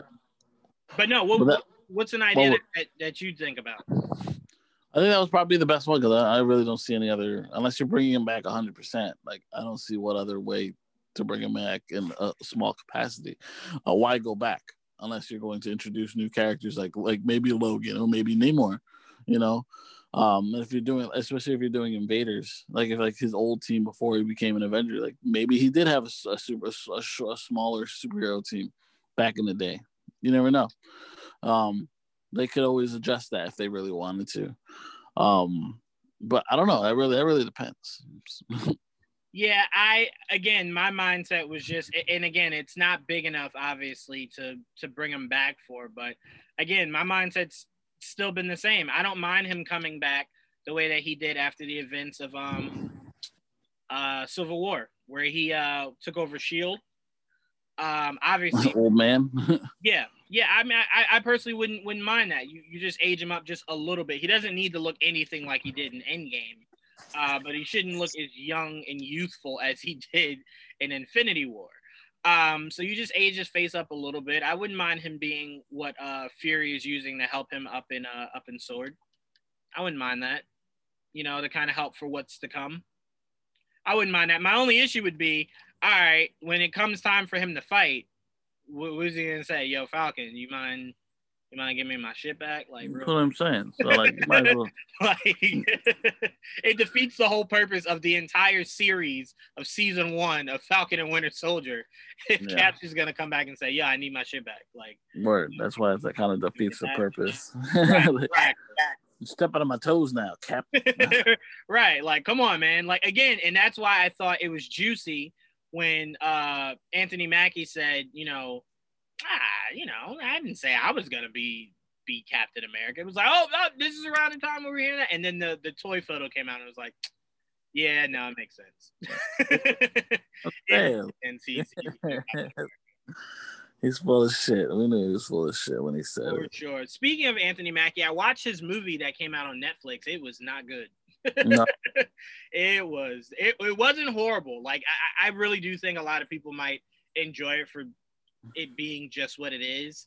It just too much of me was like black terminator and i was just like Oh. I was like uh no maybe we didn't need the rock as, as taking over for terminator. I i don't like how they tried to spruce it up. Um but I do like the actor in it that uh, acted um, alongside him. He's in the show uh, Snowfall. Uh, Mm. That's a brilliant, brilliant, brilliant show on FX. Uh, he's amazing, but he's easily the best actor out in the entire movie. Um, Right. But yeah, I mean, it, it's watchable. It, it- it's something that I really do think. Like personally, I'll say this: I think if you watched it, you would watch it and go, "It was okay." That was it. It was okay. Yeah. That's all you would say. It was it looks like that. Even though I did, I saw the trailer. It looked pretty interesting. That's what I thought. I was like, oh, this looks like a really like futuristic kind of really cool concept. And I'm sitting through it and I'm just like, no, I, I think maybe I gave it a little bit too much juice. like I was a little too excited for this movie. Um, that I gave it unrealistic expectations. There you go. live up to. I'm like, ah, this is gonna be great. And then this movie was like, nah, we'll be good, but I don't know about great. Um, but yeah, shout out to shout out to Anthony Mackie for for for that movie. But um, moving along, we we talked about this on the show, and, and another thing, Chris got me ready to fight him over. Um, we were Uh-oh. talking about the the rumor that again is a throwaway rumor of Michael Fassbender being looked at for Doctor Doom. Excuse me. Like I said, they, that same people just came out today and said, "What?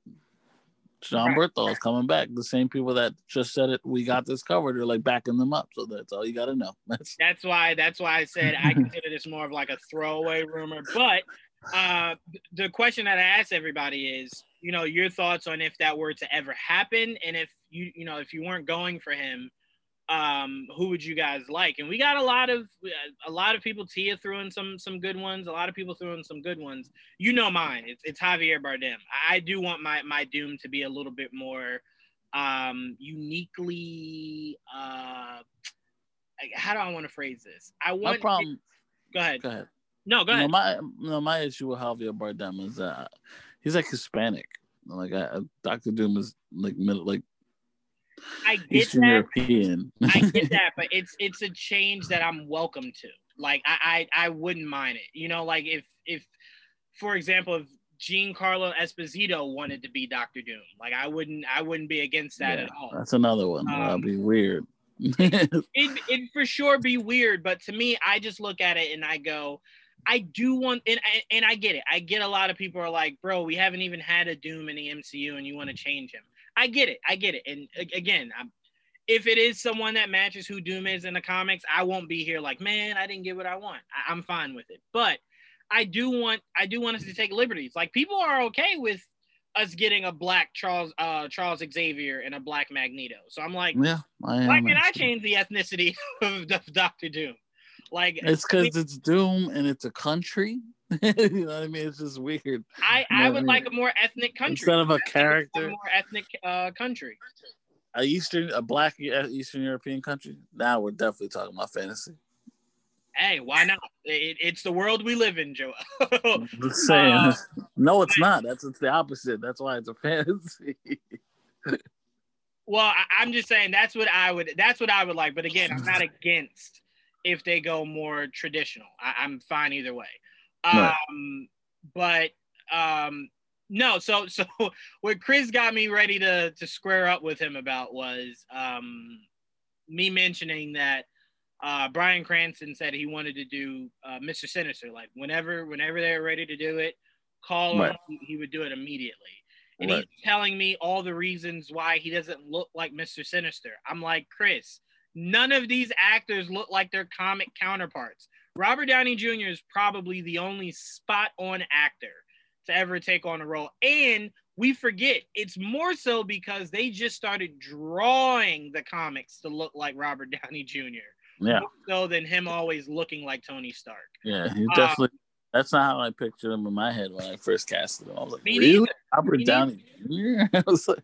you got to remember, I, I told you I, I only read the Ultimate comic. So to me, it never looked like that.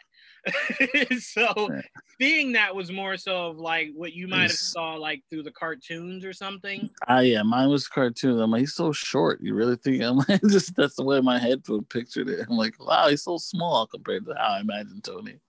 Right. So to me, I looked at it and I was just kind of like, that was not what I was expecting. But I told him, I'm like, Chris, you live in a world where it's like, okay, Bryan Cranston doesn't have the jawline. That's makeup. Like, what are we talking about here? Like, yeah. Ryan Reynolds when when he did Deadpool, like I mean the real Deadpool, not the X Men Origins crap. Right. Did Deadpool. Did Deadpool look anything like Ryan Reynolds? No, because what makeup? What, what are we talking about here? And then I gave him the best example I could. I'm like, bro, did anybody on planet Earth go, man, we need to cast a beast? Hey, somebody call Kelsey Grammer, see if he's busy. No, but did Kelsey Grammer do an amazing job? Yeah. So did. It, it, doesn't matter. It really does not matter. Just I'm waiting for my perfect beast though. Even though they Kelsey Grammer did great and, and they did a good job with what with um whatever his name is. Um Nicholas Hoult. Hoult. Mm-hmm. Um I do want a beast that is crouches a lot more. yeah, I mean look, I look again, that's another thing. I, am I'm, I'm fine if, if they go that way. I'm fine if they don't um, to me, I just look at it and I'm like, just get somebody that can act really well. I said, hell, my pick for for Bruce Banner after um, Edward Norton dropped out was Cillian Murphy, um, and that's mainly because I was really hoping Universal and Fox would strike up an idea to do a Wolverine versus um, versus Hulk crossover. And I was like, that would be like a, a, an acting clinic. Hugh Jackman versus Cillian Murphy. I was like, I'd freaking love that. I never thought Mark Ruffalo. I remember when they cast him, I was just like, I don't like that. like, I don't like that at all. Why did you pick him? And again, I, I told Chris, moral of the story, longer, uh, longer story, less long, Joel, is mm-hmm. I've said no to too many castings in Marvel that are now my favorites. I said no to Chris Hemsworth. I love him now. I said no to who they got for Loki. I love Tom Hiddleston now. Those guys are unknown, so no. But I'm saying even if they were known, to me, I always go off of what I read. That's what I want to see. And I'm saying I've done that too much in the MCU and have been wrong. That now it's like I don't go by that shit anymore, man. Can they act? Yes, great. Put them in it. Let me see how it looks. Yeah. That's where I'm at at this point. Like I, I'm tired of saying, like again, Brie Larson as Captain Marvel. Did I want it? Absolutely not. Do I love her as Captain Marvel? A hundred percent. Yeah. A hundred percent. I have no complaints. I never will. I, I remember geeking out hearing uh when she came out on stage uh during Comic Con. I'm like, whoa, what? Brie yeah. Larson. I'm like, I did, and then it all came home to me when you see her in Endgame and she has the actual haircut. Yeah. I'm like, bro, this is insane. Like she looks great, so I could care less. But uh, if if I already know what you're gonna say, but I'll ask you for the sake of the show anyway. Um, if it did go to Michael Fassbender, would you prefer it to go somewhere else, or would you be fine with it? I'd be 100 percent fine with it. yeah. yeah, that that that's where I'm at. That's completely. um, I just I I it, if it's we're, true, we're not the guys. We're not the guys you ask to hate on stuff. We're the guys you ask if we're like, hey, you don't really agree with it, but tell me why I should like it. We're, we're the guys for that. We're not the guys that tell you, hey, this is the worst thing that could ever happen in history. Yeah, I'm definitely not the guy for that. no, not the guys. Um, all right, moving on. Um, you saw the Godzilla King Kong trailer? Of course. Looks beautiful, man. I I've never been happier to have a streaming subscription than I am than I was Sunday after mm-hmm. seeing uh, that trailer.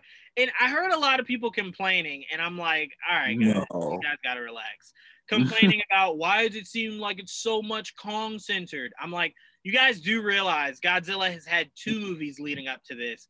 Kong's had one. So there's a lot of story to make up for to explain what the hell the kid's been up to since the last time we saw him. That's probably why it seems a little bit more catered to him. And I'll let you speak on it so I'm not hogging all the talking points, but there's mm-hmm. a rumor that that's maybe not the Godzilla we've come to know over these last two movies that right. we saw in the trailer. So what have you been hearing on that? Yeah, I'm on the same boat. Like, well, I have my own theory. Well, I had my own theory about the movie, and then the trailer came out, and I'm like, oh well, that may have twisted it a little bit. because um, um, my uh, my whole theory on it was um because like I like I'm always gonna be team Godzilla. Like I love Godzilla. I grew up watching Godzilla marathons like like all day, bro. They'd be down from like morning to nighttime, just sitting there watching those fuckers in those suits run around, uh, and not giving a damn what the story was about. Just you know, going on breaks, coming back, waiting for the fight to start. Um, but my my idea was this: like they haven't really like the movies are called like it was called Kong Skull Island, and this movie's called Godzilla versus Kong. So I'm like, uh, to me, it's setting up for Kong to become the king, like King King Kong. Right. Um, like because Godzilla became king of the monsters in, in the last movie. This is setting up for Kong to become the king of the monsters in this movie, and then I guess they go from there and fight off whatever the big bad is going to end up being. Right. They become friends in it. Right. After the fight. That's how I figure. I figure Kong will end up winning the, the initial fight between the two for some reason. And then, not that I think he'd actually win, but I'm just saying, like, there's a reason he'll end up winning the fight between the two of them. And him be, can get the title of King Kong. it's going to be interesting. Mean? You know, it's going to be interesting What's that? The the way that history works for those two warriors is it's very much like the Mandalorians. It's mm-hmm. not like Godzilla can't just say, "All right, yo, you got me. All right, yo, y'all, he's the king." Nah, you gotta bow. You have to acknowledge that he's your king. Right. I don't see Godzilla doing that. My mindset was I could see, and I don't mean permanently, obviously, but I could see it seeming as if uh, Godzilla is dead. Therefore, he takes on the mantle of king to become King Kong. But Godzilla obviously isn't really dead. Someone maybe has him or, or something like that. Because mm-hmm. to me, there's no way in hell he's bowing down. Just like right. in the trailer, Kong's not bowing down to him either. So it's right, like right. it's, it's either bow or die. right. right. You'll either die, you know, at my feet, or you'll bow, and they would rather die at at each other's feet than to bow. So I'm like, I would, I agree with that. Yeah. Um, so, but like you said, we've heard rumors of uh another thing that popped up, and in the trailer you see it very, very briefly. If you like pause it at the right moment, um, pause it and then squint really hard. Yeah, you, but it's pretty obvious once you see a, a good shot of it that there's a fucking mecha out there. So now, is it Mecha Godzilla? I think it's probably Mecha Godzilla. Um, even though I thought for a while it would be Mecha Ghidorah because that's kind of how it ends. The last movie they have the Ghidorah head. But apparently, so, apparently, it looks like he's perfected the technology. So instead of a, a monster that lost, you want to rebuild the monster that you think won. Win. Right. right. So in some yeah, in some capacity, they're using Ghidorah for something, but I think maybe they're powering it with it, with that head. I don't know. Who knows? We'll right. see what the, they'll explain it to us. But it looks like there is going to be a Mecha Godzilla now is he wearing the skin suit like in the old movies? And it's not really Godzilla that's out there killing people? Maybe. And like the real Godzilla is somewhere else? We don't know. I guess we're gonna have to wait and find out. I, I, um, I do want to point out to people because the Russo brothers did this religiously during their press tour for Infinity War and Endgame. Just because you see Godzilla as the Godzilla that we know doesn't mean that that's what it is in the actual movie they could mm-hmm. easily swap it out um, to where, as far as in a trailer, it looks like, oh, this is just Godzilla versus Kong. But that mm-hmm. very likely could be the the Mech Godzilla versus right. Kong that you see in that moment. So right. you don't have to put so much faith in what you see because that's easily that's easily to be swerved. Right. And at the end of the day, they're probably going to team up to fight Mecha Godzilla. Right. That's what that's what it seems like is gonna happen. Right. Uh, the question is, is like, do they actually fight? Like the the real ones, do they actually get into a fight? Um, it uh, in what like in what capacity? Like when did this take place? Like all those shots that we saw of, of Godzilla vs King Kong, was that the real Godzilla? Is really the question, right? I mean, I know you always you always taught me to not give too much thought to it, but the bigger question would be the way we left Godzilla. He didn't seem as though he was looking for other monsters to to to fight. He just kind of no. seemed like he wanted to be left alone, and he wanted the other monsters to realize this is mine. Right. Don't come here. You know, um, I don't like. Yeah, well, that's the thing. He it ended with them bowing to him. So like, right? He was like, "Fuck it." I mean, I guess I'm the king now. right. not what I was. Me, the for, question but... is, what drives him to seek out a monster who's not looking for the throne? like, yeah, Kong's chilling. Kong didn't. Kong didn't even want to leave his island. Let's be real. So he's right. chilling. So Kong's like, "Yo, you don't mess with me. I'm good here. You do what you do over there." Correct. Yeah, uh, that was the thing. They shot. They shot. First of all, how the fuck did they shackle him? I what kind of always, shackles? Where do they? I will always things? ask that, Joel. I will always ask how in every movie they can shackle Kong. The same Kong that I saw rip a T Rex's mouth open that's the guy you're telling me you managed to get into. and this one's bigger than that Kong. yes, this is way bigger than that Kong. And here's yeah. the thing: he's not even fully formed yet. I think we still have he still has some growing to do. Um, so it's like he might not even be the biggest he's going to be. Um, so I don't know, man. It, it's it, it's a lot, but I tell you right now. Oh, that's what I wanted to tell you. You were getting into why you were a Godzilla fan. I yeah. was a, I was a King Kong fan because I never really got into either one of these. I didn't like the 2000 Godzilla. Um, I, I didn't have any. Because that movie was shit. no, for sure, for sure, hundred percent. But I didn't have any interest in going back and seeing the old movies, just like I didn't for Planet of the Apes. Um, I just I, I I don't have that feeling in me to like, oh, I wonder what it looked like back then. No, I don't care. Um, so I never was interested in either one of them. But they had a they had a King Kong cartoon that I loved a lot. Um, and then when really? the movie came out, the one with Jack Black, I loved that game. The movie was whatever, could care less. That game, you could rapidly tap buttons to, to stretch open the T Rex's mouth. Oh my god, I wish they would remaster that game. I love that game. So that's mm-hmm. where my my um my interest in King Kong came. But where I became a fan of his was during Kong Skull Island. That is when I was just like, I like this guy more. like, mm-hmm. like I, I, mean, I love him and Godzilla from their portrayals of these newer movies. But if someone had a gun in my head and said pick one, it would it would very easily be King Kong. Um, I just also believe Kong Skull Island was a far superior movie to the first Godzilla movie. um, but yeah, so that's where my uh, adoration for King Kong came from. Not a long-standing thing at all, very much recent. Um, but again, I, I I could go either way, honestly. Um, but I am excited to see Kong back. Haven't seen him since his first movie. Um, I'm really excited to see how they go about doing all this. And you know, like I said, I'm I'm more curious than anything else, more than the Mechabot, more of them fighting how the hell does he get the title King Kong if mm-hmm. Godzilla still? Because remember, they can't talk to each other. So it's no. not like Godzilla can be like, yo, all right, here, yeah, here's what's gonna happen. I'm gonna be over in America. You're gonna stay over here on the islands, and yeah. you be the king over here. I'm the king over there. Like, no. So it's like it has to be either one bows or one's not there, which then gives the other one the title by default. Only thing I can think of. Right. I mean, I don't know exactly, but my my whole thing was um was the and my whole thought process was that King Kong would fight Godzilla and King Kong would I mean Kong would win to to get the title of king. You know, that's how I oh, figured wait. it would end. So you thought you thought got uh King Kong would actually like beat him. Like, beat right. Him. Yeah, oh. that's how because that and even in the trailer when I first saw the trailer, I'm like, well, it seems like they're setting it up for Kong to win. I mean, kind of fucked up, but whatever. but that's biased, Joel.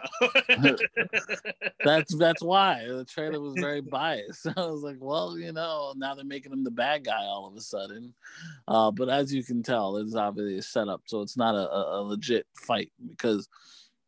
Uh, if it was a straight up fight, you'd, you'd have more bitching. But if he's gonna play the bad guy and he's the, the heel, you expect the heel to lose at the to end be of the day. fair you? know what I though to be fair though remember they they do this a lot. They catered um I- i mean again it depended on the the viewer but uh depending on how you looked at it you could have seen steve or tony as the bad guy for civil war off the trailer. you can, but Same at the end of the day, I mean, batman right? But again, it's one of those things. it's like you know which side's the right side. oh come on now i mean come on yeah of course you know batman know, uh, no, and that's the problem. Batman wasn't the right side. Uh, batman should have been the right side joel I agree, but no, that's what I mean. Like I, I forgot someone asked a question today. I'm like, all my char- my favorite characters always put on the wrong side for some reason. like, so I'm like, it is what it is. I always pick the I pick the wrong side because those are my favorite characters are at. Right Um, but that's where my my allegiance is. Like my, my allegiance to Batman or, or Iron Man mainly because of the movies, and then of course Godzilla because that was my. I had a Godzilla toy. like I had, I used to love that toy. Yeah, I had the same thing with. You know, it's super crazy. I ne- I never told you this, but it's only gonna make you grow more frustrated with me. Remember how I told you I've never played any Legend of Zelda game, like any game ever. Yeah, My most my most prized toy growing up, outside of my stuffed animal of Balto, was my mom got me. A, it was legit a toy set. It was Link that came with a horse, and whoever the villain was that came with a horse. And I took those toys everywhere, Joel. Everywhere. And what's crazy is at the time you could have asked me who I was playing with, and I would have had no idea. No idea. Yeah. I would have Mm. had no idea, but I love those toys. I, I always- slightest. I always made it a point to find know who the fuck I was playing with. yeah, I had no idea. You could have told me, "Hey, Juwaan, you know you're playing with Bruce Wayne and Clark Kent," and I would have been like, "Oh, this is dope." Like, yeah, I don't know. I, I don't know who the hell these people are. Right. Um, but yeah, I, I loved it, which is why um, playing the the Legend of Zelda game on um, on Switch brings back all those memories. And I'm like, oh, I remember going, is this a boy or a girl that my mom just fucking bought me? Oh, my God. Question. like, why does he look so like attractive? What is this? Very Like- feminine looking. Long Um, blonde hair. I'm like, it, it was throwing me off. I'm like, It's okay. I had the same issue with Michael Jackson as a kid. I couldn't tell if it was a boy or girl. I I'm see like- what you're doing there. Um, but um, no, I did want to ask you. I, I saw KJ had put it on her Twitter of uh, cartoon characters that like you had a crush on as a kid. right. Who was your biggest one? Cartoon characters? Yeah. Fuck. Um You want me to go The- first so you have time? I have one, but I'm trying to see if there was other ones. But you can go. If you want to go first, you can. Um, I'm my my my number one, hands down, not even not even a debate, is a thousand percent. Uh, the chick from um, I think her name was Chell or Shell, uh, that was actually voiced by this the very lovely Rosie Perez, in The Road to El Dorado. That was the first character. Oh, I never seen that movie. You've never seen it? Nah. Well, it, it will do nothing to you as an adult. But at like nine, ten years old, seeing someone that thick, it was just like they don't make characters this thick. What no, they don't. Not normal. I know. I know the character you're talking about because I remember seeing her somewhere, and I'm like, yeah. And somebody said it was the character from El Dorado. I'm like, who the fuck? When? I don't And remember the her. thing is that movie was really good. Like I, I, I would love if they did a live action of it. It's a really cool movie. Mhm. Um, but I remember seeing her because at the time my biggest crush was Lola Bunny. Like I still think Lola, Bunny- yes. Lola Yeah. throwing it at Bugs in Space Jam. I mean, she was just like, Bugs, come take this. And I was just like, Yeah. whoa, what? She was. She definitely was. But I love me some Lola Bunny, but she has nothing on um on the chick from the Road to El Dorado. Nothing. Sorry. Oh, yeah, I respect and that. Voiced by Rosie Perez. Oh God, yeah, that was my number And, and that's a human. That's a human character too. So Right, it's easier to. which is which is more sane because I had someone that was like, "Yo, Nala," I was like, wait, what? Nala. That's, not, Nala. that's tough. I don't know how you got a crush on Nala. I was like, wait a minute. I was like, a crush is like somebody that at least has to be realistic enough for you to be with. How the hell Right, would you right. date a lion? Like, yeah. like an actual lion, not like, like an actual lion, not Nala from the movie. It would have to be an actual lion. It's like a, I don't think that would work out as well as you're thinking. I even had someone, believe it or not, I swear to you, I even had someone say Ursula.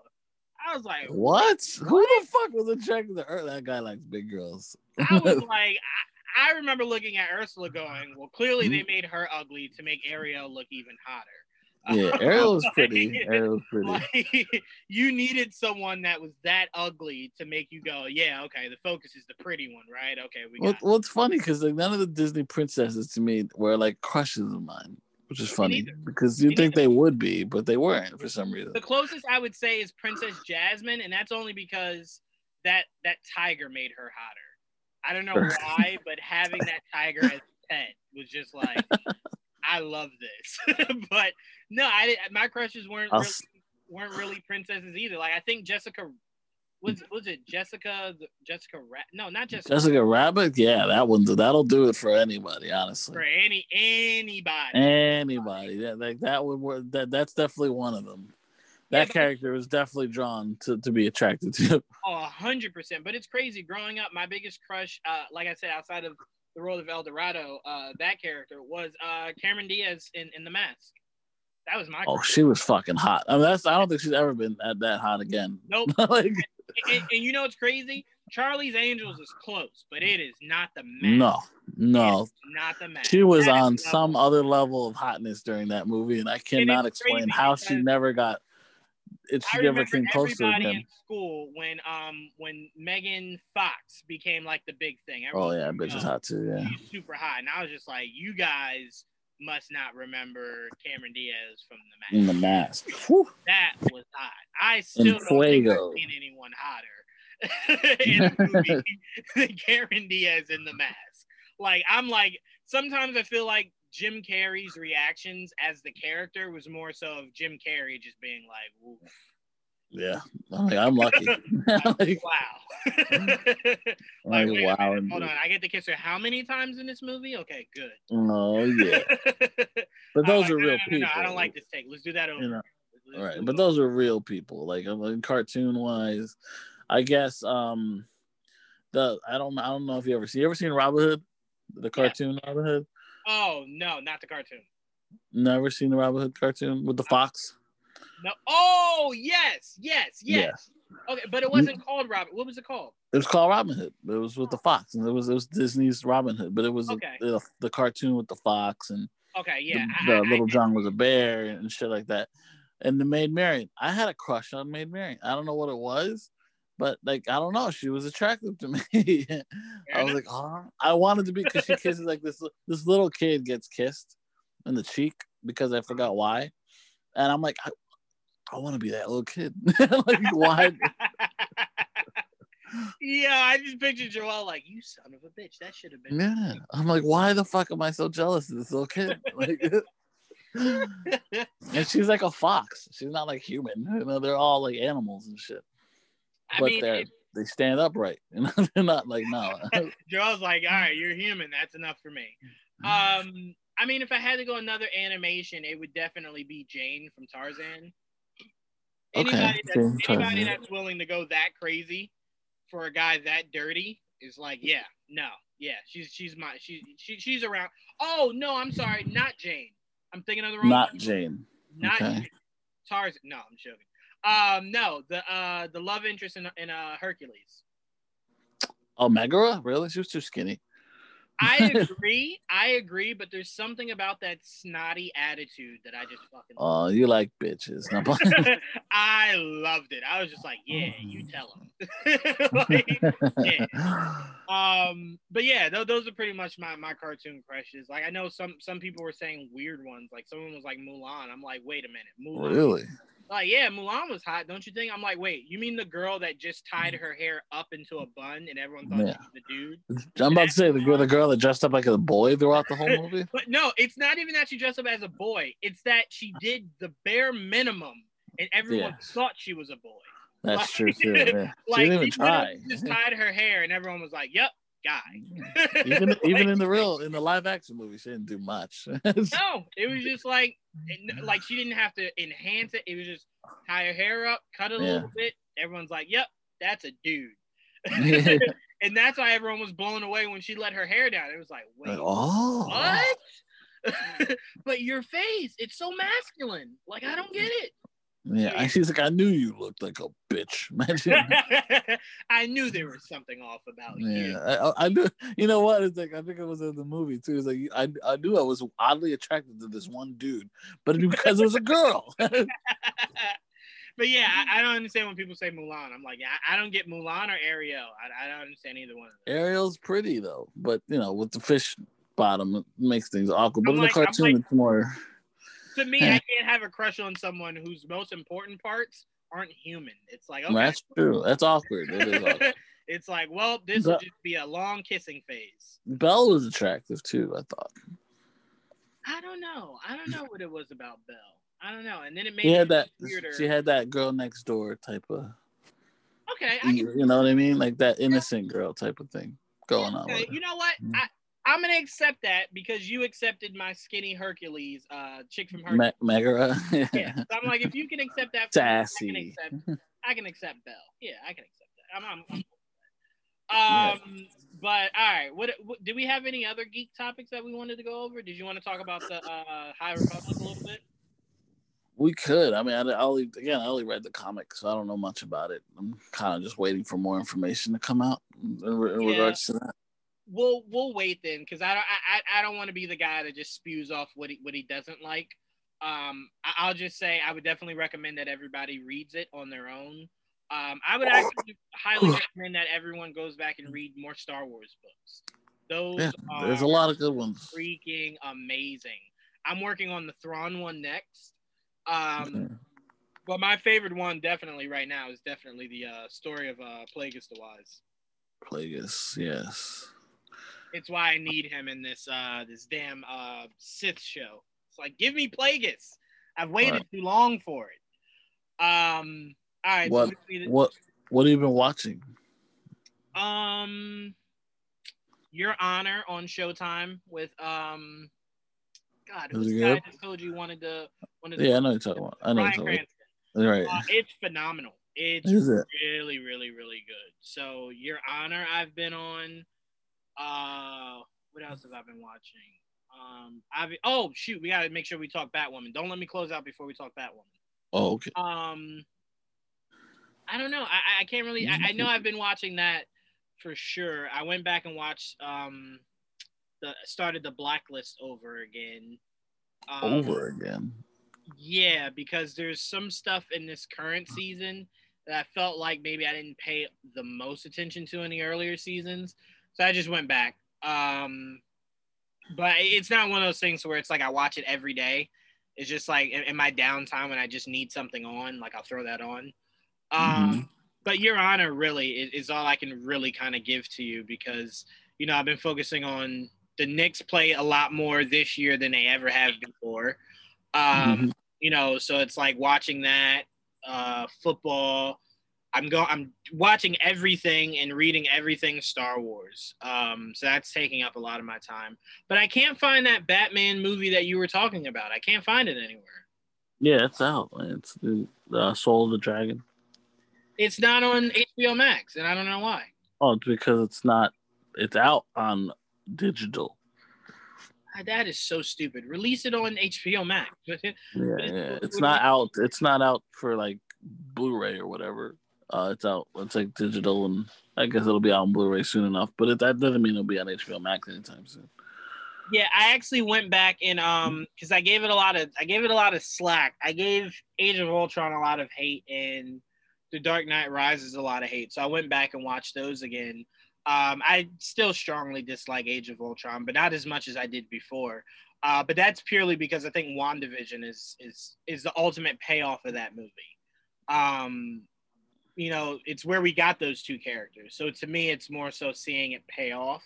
Mhm. Um, and the idea of Ultron possibly coming back in, in, this season. So there's a lot of stuff from that movie that we'll probably see a lot of remnants of in, in this show. So I think that's what makes it a lot more tolerable for me. But you know what my biggest issue in this is, um, and I'll always have that gripe with Kevin Feige. So that that's my only thing. But uh, that's all I'm watching. What have you been watching? Uh, I'm watching Warrior. I mean, you want me to watch Warrior? I'm watching yeah. Warrior. How you liking it? Really good. yeah, I knew it. I knew you would like it. It's really good. Well, I always wanted to see it. You know, it's just it was never anywhere I could watch it. right. So I'm very happy that they put it on HBO. Man, it's fucking really good. You know, uh, I really enjoy that show. I'm gonna I'm tell you this. Go ahead. No, I'm I'm like near the end of the first season. I'm gonna tell you this now. It's, and I don't mean story wise. I just mean the the fact that you know uh, another season is in limbo. It's gonna break your heart when it ends because you get that you get that feeling of like, all right, it's over. Like I can't wait to hear when they start shooting the next season. And it's like, oh wait, there is no next season. like, yeah, like, it's crushing because it's it ends so well and it's it's such a great rise of a show. Like it just progressively gets better with each of the the three seasons. Um, mm-hmm. In a way, it kind of leaves you. It doesn't leave you the way Daredevil did. It leaves you more so the way Iron Fist oh. did. To where I'm about to like, say Daredevil ended on a good note. Like it, left right. you kind of complete. but remember, Daredevil did that because I think in their mind they felt the rumble. They knew. Of, right.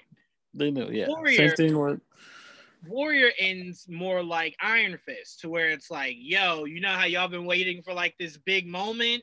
It's like, yeah, yeah you're here, but no more seasons. And it's like, wait, oh, what? Yeah. Iron, Iron Fist and Luke Cage left you with blue balls. You're like, that's for sure. And you know what's crazy? The reason why Luke Cage didn't affect me as much is because it, it it's always been consistently good, right? So the way that right. it left off kind of just makes you curious of what's to come. Iron mm-hmm. Fist was a blue ball because you've been waiting for it to get that good. And now mm-hmm. it's good and you're gone. I brought the fucking volume to that storyline. Like the whole and I haven't read it since they canceled it because I'm like, I'm just sitting. It's just sitting there. It's the only comic book I haven't read. It's just sitting there because I'm so upset at the fact that I don't want to read it because I'm just gonna get mad. that, yeah, like, and not, the crazy thing is, there's really no need to read it because from what I'm hearing is, if everything goes well with Shang Chi, uh, Shang Chi will be not the first one, obviously, but through Shang Chi will be how we get um, Iron Fist. Iron Fist. It, it, won't be anything like uh, where they were headed with the show. No, yeah, it was. Like, it was. It would be different. Right. So, and to me, I was just like, yo, could you picture if after the first movie, right, they're like, all right, so we want to have a tournament of people all around the, you know, all around the world to come and join in this tournament. Could you picture Iron Fist is one of the contestants, bro? Yeah, that'd be fucking cool. That would be the only thing to me, the only thing in my mind that would have been as cool as that is if when we saw Thor go to the world world um, where we saw Hulk as the champion, is yeah. if we saw Hulk taking on Beta Ray Bill. That would have just blew my mind. I would have been like, oh, my heart is forever with Taika Waititi for doing that. But yeah, if we can get a Shang-Chi 2 that leads us into the uh, uh, Iron Fist, poof. No, Shang-Chi does well. I have no doubt we'll get a Shang-Chi 2. So hopefully. I just I, I need that Iron Fist tie-in, but um, yeah, I'm really. It makes me really, really, really. You have no idea how much I'm smiling right now that you're enjoying Warrior. Um, yeah, it's fucking amazing. Uh, the, the fucking theme is always in my head. fucking like a yes, well, oh my god, the first episode I'm watching it. I'm hearing the theme, and usually I skip past it because I hate how long theme songs are for shows. Mm-hmm. Um, that's why I loved Arrow. It was straight to the point. Show started. Mm-hmm. Um, but I'm listening to it, and I was just like, yo, this is gonna get stuck in my head. And I was just, I was humming it at like the most random of moments. I'm showering, humming it, like I'm yeah. humming it, like like it became my life. And I'm like, yo, I love this theme song. So I I never skipped the intro not one episode. I never do because I love it so much. I love that intro. I'm like, nope. it's a part of the whole for me. you know, you know what makes me the most emotional is that I think Bruce Lee would have been so proud of what they were able to convey from mm-hmm. his writing. Um, like this does oh, not, yeah. this does not seem like a disgrace to what Bruce Lee was. This seems like something he would be so proud of. Um, so to me, it's just like, damn, I wish I could have seen how great of a show this was. And if Bruce Lee's alive, there's no way somebody doesn't pick the show up immediately. No, right. no way. His name just carries way too much. Um, but yeah, I really do hope we get to see these characters come back. But yeah, so now do you understand my hype of seeing um Andrew as uh as Storm Shadow in in the Snake Eyes movie? Yeah, yeah, yeah. I'm yeah. Look, look forward to seeing him do his thing. And this guy, uh, well, Joe uh, Taslim as uh, Sub Zero. I'm really like, oh, oh yeah, man, he is so freaking good. Oh my god, yeah, the amazing. Very well acted show. It's just really, really fun it's fun. Like the action's great. Like it's a, it's a great set. Like I like. I'm not a big Western guy, but if it's in the right setting, I could take it. Like I like I'll enjoy it, and like I really love the. Uh, you never see it from this from this perspective. You know, I mean, you never see it from the Chinese perspective. So, it's really interesting. Have you caught on to the dialogue yet? What do you mean? Like, have you caught on to the fact of of how the dialogue is being conveyed from yeah. what they talk? Okay. Yeah. Yeah, in the first episode, it switches, and you're like, they're talking Chinese, and then like, yeah, to themselves they're speaking English, but that's everyone else is speaking Chinese. I love right. that. That's yeah. what I'm saying. I thought that was genius because, and, and you'll get to this, but the more they talk to other people, it's like I don't know mm-hmm. what you're saying, but to us, we're like. Mm-hmm. We, we hear that perfectly. Like how how are you hearing it? you know, and like you kind of catch on like, oh, they're not hearing it how we're hearing it Right. You're hearing it how they want to convey it. Right. Um, so, oh, well, oh, okay. Oh, Vikings is too. Vikings like that. Right. Exactly. Exactly. Which, by the way, I got to get into that. I saw a trailer of like the final season, and I'm like, yeah. oh, half the people I've seen in season one are not here anymore.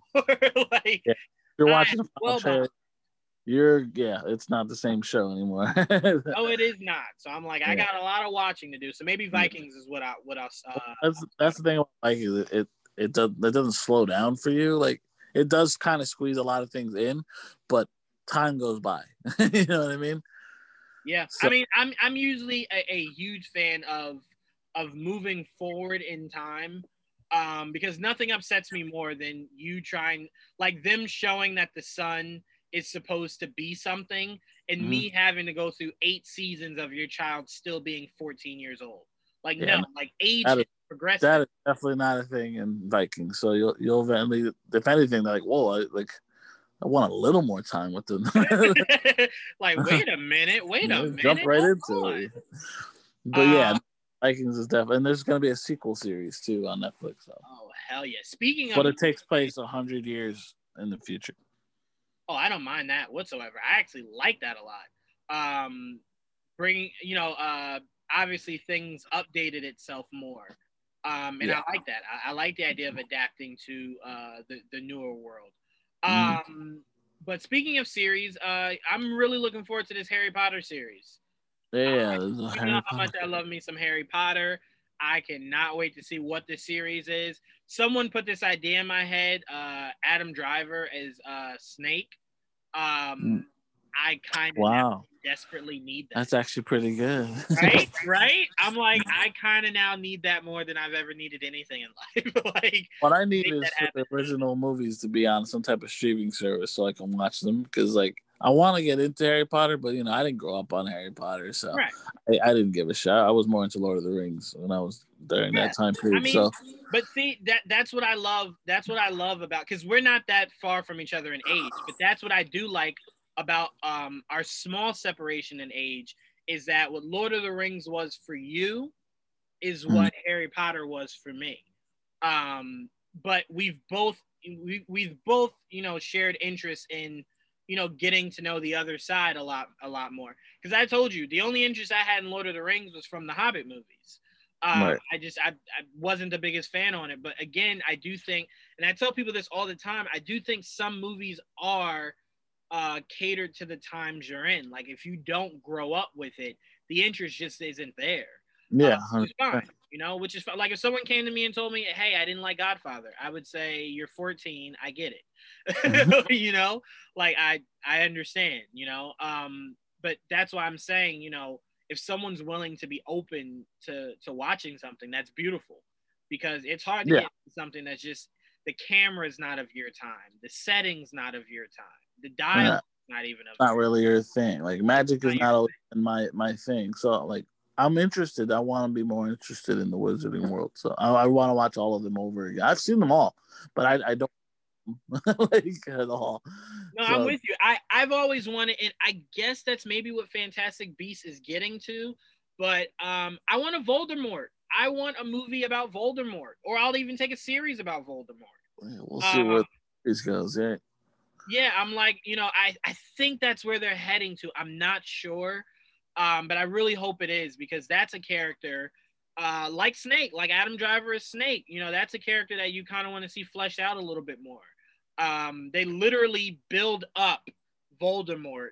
You get him in two movies, and then it's just like dead, gone, and you're kind of just like, I would have liked a little bit more of that. like now that we don't have Thanos anymore, I'm kind of like, I would like to see him in Eternals. Like I felt as though you know we didn't get his, you know, it, it just went it went by a lot faster than I thought it would.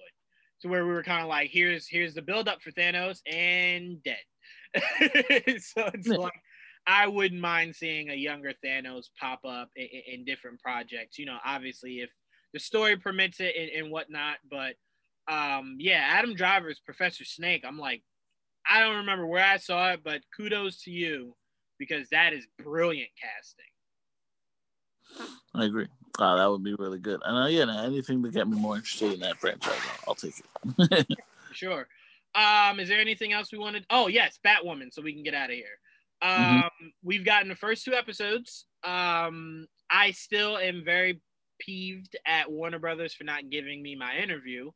Um, I recorded a whole interview with Javicia, and I have nothing to show for it but pictures. So I'm very glad I took pictures that day.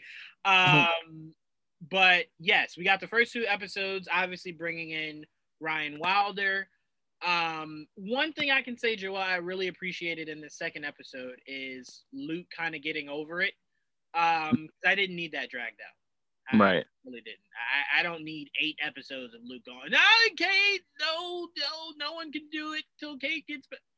be realistic, bro. Like the city needs, city needs Batman, and it's pissing me off that they keep throwing the narrative of the city needs Batwoman.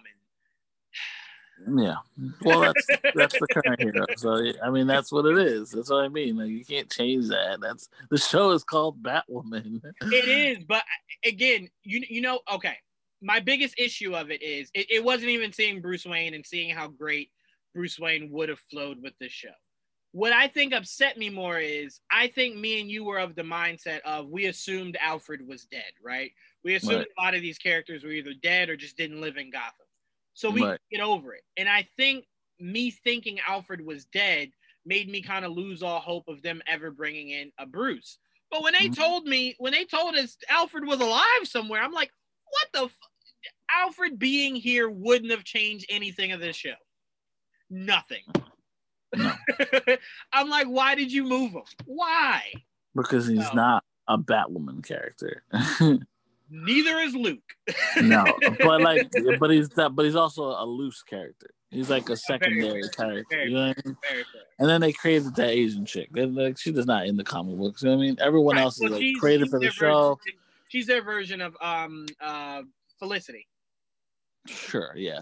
Except she's a doctor and, and less a tech person. That's more. No, no, no, no, no, I mean, they created Felicity for the show. They created right. her they created her for the show. Yeah.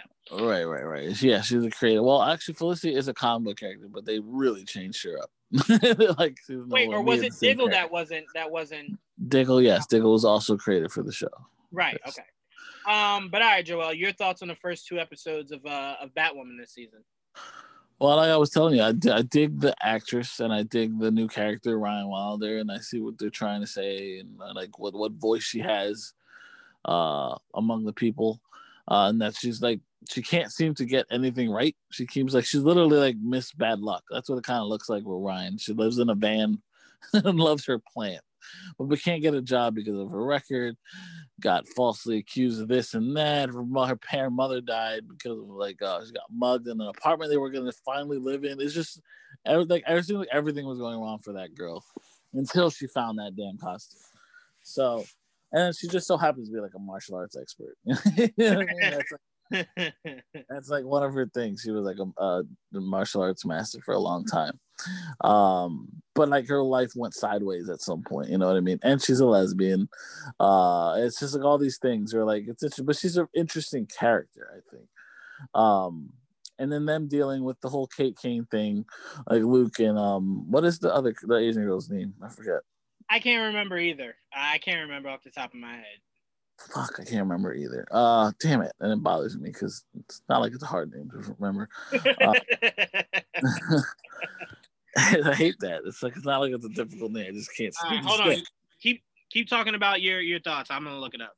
All right, so there's Luke and that girl. Those are the, basically the main supporting cast. Then you have um, Kate's father, uh, and then and then her ex girlfriend, who are, like on a hunt to find her too. Mary. What's Mary? Mary? Yep. Good. All right. So yeah, that's what I'm saying. It's the most common name. Mary could not remember for life of me. Nope. Um. uh, Mary and Luke, the support her, which is Kate's supporting cast. And you have Alice who killed Mouse from last year. With she's still like that. That bitch is crazy though. Nah, I'll give him that. I, lo- I love her, bro. I-, I told you she was my standout last season. She's crazy. Uh, I mean, she's she a good villain. So freaking good as as an actress, man. She yeah. really, really, really draws you in. That scene last season, remember where she uh, sides with Kate and then Kate mm. tricks her and locks her in? That yeah. transformation she goes through of feeling that loss and that hurt all over again. Oh mm-hmm. man, she drew me in so much with that performance. I she's my favorite. She's she's one of the biggest things I look forward to every week. I think yeah. her her performance and I think Cam's performance as Luke are just right. unparalleled in that show. Right, uh, and they do a good job in that in, in that show. Um, and then you have uh, what's your name? Um, Alfred's daughter. What's your name? Damn it. Oh, hold on. I'm gonna look it up. Hold on. Uh, but she's in it, and now she works for the for the uh, for the crows, right? Whatever. Yeah. Uh, and so like, there's a whole bunch of different. And then this new this new character that they're talking Julie. about. What's her name? What's Julie her name? Julie. Pennyworth. Julie Pennyworth, the former spy, right? Yeah. Uh, so she works for the crows, and like uh, she might know something about what happened to Kate because, um, I forgot what the new character's name is because they haven't showed her yet. Starts with S. It's like Sophia. So, huh? I'm trying to look it up. It's like uh, Sophia, Sophia or whatever. yeah, uh, Sophia. Uh, is it Sophia? Yeah. So it's like that character. It, it seems to be like um Batwoman's Ra's al Ghul. that's, that's you know what's crazy? I legit, I'm watching that scene right, and I got hyped, and I think this is what disappointed me from from this second episode so much. You know who I wanted that to be because I really don't think anybody will will introduce her in live action. Mm. Um, because Arrow should have, and I still to this day have no idea why they went with who they went with. But Lady Shiva, I thought would be brilliant for Batwoman. Um, yeah. You know that way you're staying away from Ra's al Ghul, so you're not, you know, you're not digging that up again. No Talia, no mm. Nyssa Still don't get how Oliver fought Nyssa, but no Lady Shiva. I'll never get over that. But yeah, I Lady thought, Shiva's been hidden. No, they haven't used Shiva at all. Right, that's what I'm saying. So I, my, in my mind, I thought the chick at the end of the episode was Shiva. Oh. Um, and then when I was like, "Oh, she's not," I was just like, "I am angry all over again." like, yeah why why we keep introducing characters that are great in hand-to-hand combat but won't introduce one of the greatest hand-to-hand combat uh people in the DC universe. I don't and I'm like your main hero is a woman. Why wouldn't you bring in Lady Shiva? like I mean, there's always a chance, you know, that they got to give it more seasons. They're to have to go through that that rogues gallery eventually. But this character that they're bringing in this season is a character from Batwoman's past. You know, um, that's actually an ex girlfriend of hers. Um, which is interesting. I got to do more research on this character, but I know she had a relationship with Batwoman. Um, and I think what. This. Go ahead. No, what? go ahead. Finish. No, I think the whole thing is right now that she also had a relationship with Julia, right? Yeah, it's what it seems like. It's what and then, like. Right, and that's why she killed Kate for some reason because she had a thing with Julia. I, I don't know. It's weird. I, I, I, think I think she has Kate, and what I think this is going to be a breadcrumb of is that um, wherever Kate is, there's a good chance that's where Bruce is. I think I don't know if this same character has both of them, but I do. I wouldn't be surprised if Kate and Bruce are in the same where wherever they are, they're there.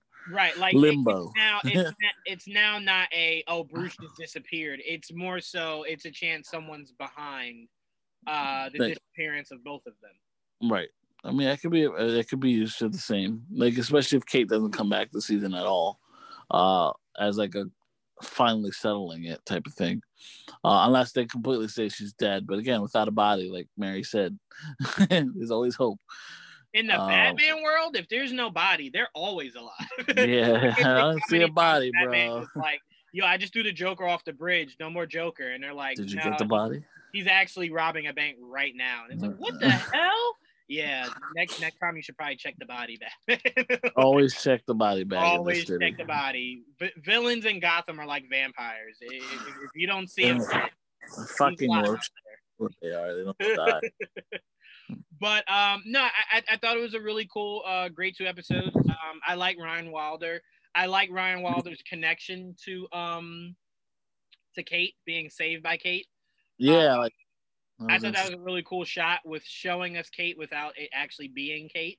Right. Um, to me, and again, this all just still rubs me the wrong way because it's like there's just so much more story to be told of actual Batwoman that now you're weaving to be Ryan's story. Yes, um, it's it's going to become Ryan's story because they don't have Kate no more. Right, because here's the thing: there is no such thing as Kate's rogue gallery because Kate just started when we saw her. So these are now going to be Ryan's. Exactly. Exactly. The day, yep. the day, they're done with, um, which I predict won't won't be long. I, I, don't think she'll make it out of this season. The day they're done with Ryan's, um, not Ryan, I'm sorry, with Kate's sister, um, mm-hmm. I think that's it. That's it. Like it won't be, oh, she's a reoccurring villain. I think they'll be done. You know, because you have to mm-hmm. close out Kate's story, and I right. think you can't fully do that so you with find, Alice, right? You so you find closure with Alice, and I'm gonna be honest with you.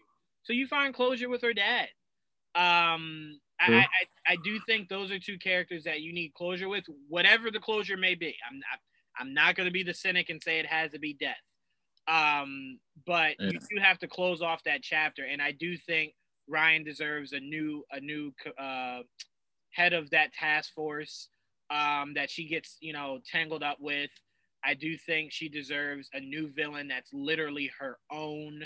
Mm-hmm. Um, you have to do that for it to be the evolution of Ryan, and I like how they're they're taking baby steps. You see how Kate wrote in that journal for for uh for months on end to Bruce because he was missing. So now Ryan's writing it to Kate because she's mm-hmm. missing. Right. Um, I'm like, hey, Javicia, you better not tell us a year from now the scheduling was too important. You don't want to be Batwoman. I'm At this point, just cancel the fucking show. yeah, just don't just do a Batwing show at that point. Just, uh, yeah, yeah, that's it. Yeah, just switch it up. Have Luke, Luke, come in and go. You know what? I'm sick of depending on y'all chicks to save this. Imagine if that became their first option when Kate left. Like, oh, you know what? Kate's gone. Luke's gonna take over next season. It's gonna become a Batwing the next. Yeah. people wouldn't even, people Batwing. people wouldn't have hated that as much as they were hating the idea of creating a whole new character. Whole new character. I agree. Instead of recasting. Yeah, I think they would have accepted that more because to us that was always the end game was for Luke to at some point develop the tech uh, to become Batwing. Right. I would. We will expect him to be Batwing at some point. So it's yeah. like it's just you know that happens next year instead of you know three years from now. you know I, mean? I mean, to me, it's one of those things where it's like if they made Diggle Spartan, rather quickly. I do believe Batwing will will be here. He was he wasn't Spartan rather quickly. He was like Spartan like middle midway through that fucking show because they had to give him a name at some point because he was always out there with them without a mask on. yo, that on. was hilarious. Where everyone was like, "Yo, who is Green Arrow?" And Why does he have a bodyguard, a big right. black bodyguard? I'm just picturing one person going, "Yo, uh, that's the same bodyguard that's always with Oliver Queen." yeah, really. like, I'm trying to connect the dots here, bro. Yeah, this is starting to look a little fishy here. I think you might be. yeah, I think Oliver might really be the Green Arrow. But um, yeah, yeah, so I mean, I'm I'm enjoying Batwoman. They're doing a great job. Um, I cannot wait till she does something with that goddamn Batmobile it looks disgusting. I need some kind of uh, um, sprucing up of that car, and I can't wait to see when they finally do let uh, Ryan kind of you know do new designs for her suit, do new designs for the Batmobile, um, because that all black looking like um, you know you know the first thing I thought I'm like I knew Joel's car was a Batmobile. Like that's the first thing I thought. I thought it was. I thought it was the same car that you drive. I, like, I knew it. like I knew Joel was driving the Batmobile. He's been lying to me this whole time. But um, but yeah, I can't wait till she puts her her thumbprint on it. Yeah, it'd be it like it's a beautiful car. It's just you know, could use some more new uh, you know, new kit. I legit, I was on Twitter looking for someone to complain about it but no one did. And I was like, but y'all hated Robert Pattinson's Batmobile for being too basic. But we're looking at a regular car you can buy off a lot. And everyone's just like, no, no, I'm, uh, I'm okay with it. I'm like, what the yeah, fuck? What? It's, not, it's Batmobile. It's not bad. No, it's not bad, but compared to what all Batmobiles look like, for, especially for a Bruce Wayne that was well established, that wasn't a beginner's Batmobile. That was his actual car that when he was active, he was driving around in. So it was like, why does it look that basic? like, no one was like, hey, we should maybe spruce this up just a tad bit. Yeah, it looks like a fucking Corvette, Porsche. yeah, of- that's what I'm saying. I'm like, that car doesn't look like it's impossible to go buy yourself. Um, and that's the whole point of a Batmobile. It's supposed to look unique, and that does not have unique qualities to it. No. Um, but I'm really excited for what they do with this season. Um, how long do you think it'll be before Ryan breaks the uh, no killing rule? Mm, will she break the no killing rule? Well, She's only reason gonna... I asked that was remember that was a huge thing in season one of like, hey, Bruce doesn't kill, don't kill, and she was like, okay, I killed. I felt terrible about it. And I thought about that. Uh, right, only for Luke to go, nah, it's okay, I don't feel too bad. And she was like, okay. yeah, really. But um, yeah, girl does not to be uh, scared to kill anybody. like she's down to fuck you up. Um, but I, so, I, do like that Ryan has established that she's not a killer. She just wants to kill the person responsible for her mom dying.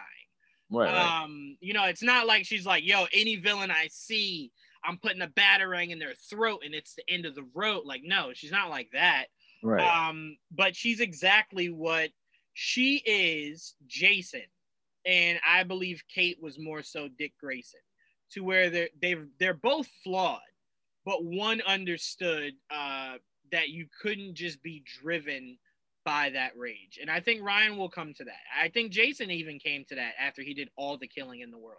Um, he was like, you know what? I've killed at least 300 people. I think I've had my fill. It's it's not fun anymore. I'm gonna stop this killing thing. Um, but yeah, so I, I really enjoy uh, what Ryan's doing with the show. I can't wait to see uh, who this secret organization is, learn a little bit more about it, and see if we hear anything else about Kate. I mean, I wouldn't put it past this season to give us the ending episode being uh, Ryan coming across Kate.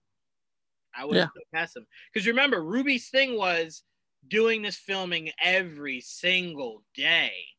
I believe she would pop in for what an episode or two, where yeah, she doesn't have to suit up. Chapter. Right. Yeah, she doesn't even have to suit up. So I'm like, yeah, I can totally see that. To where she's where she doesn't see anybody else. She just sees Ryan to let Ryan know it's your city now. Like, you know, I, I have to stay gone. You know, you're the symbol of hope now. You carry it on um, everyone kept saying like, "Oh, maybe they could do a crossover one day." I'm like, "How? I don't want to see two people in the same suit. Like, no, that I don't. I don't want to see that. Um, so I'm like, what'd you say?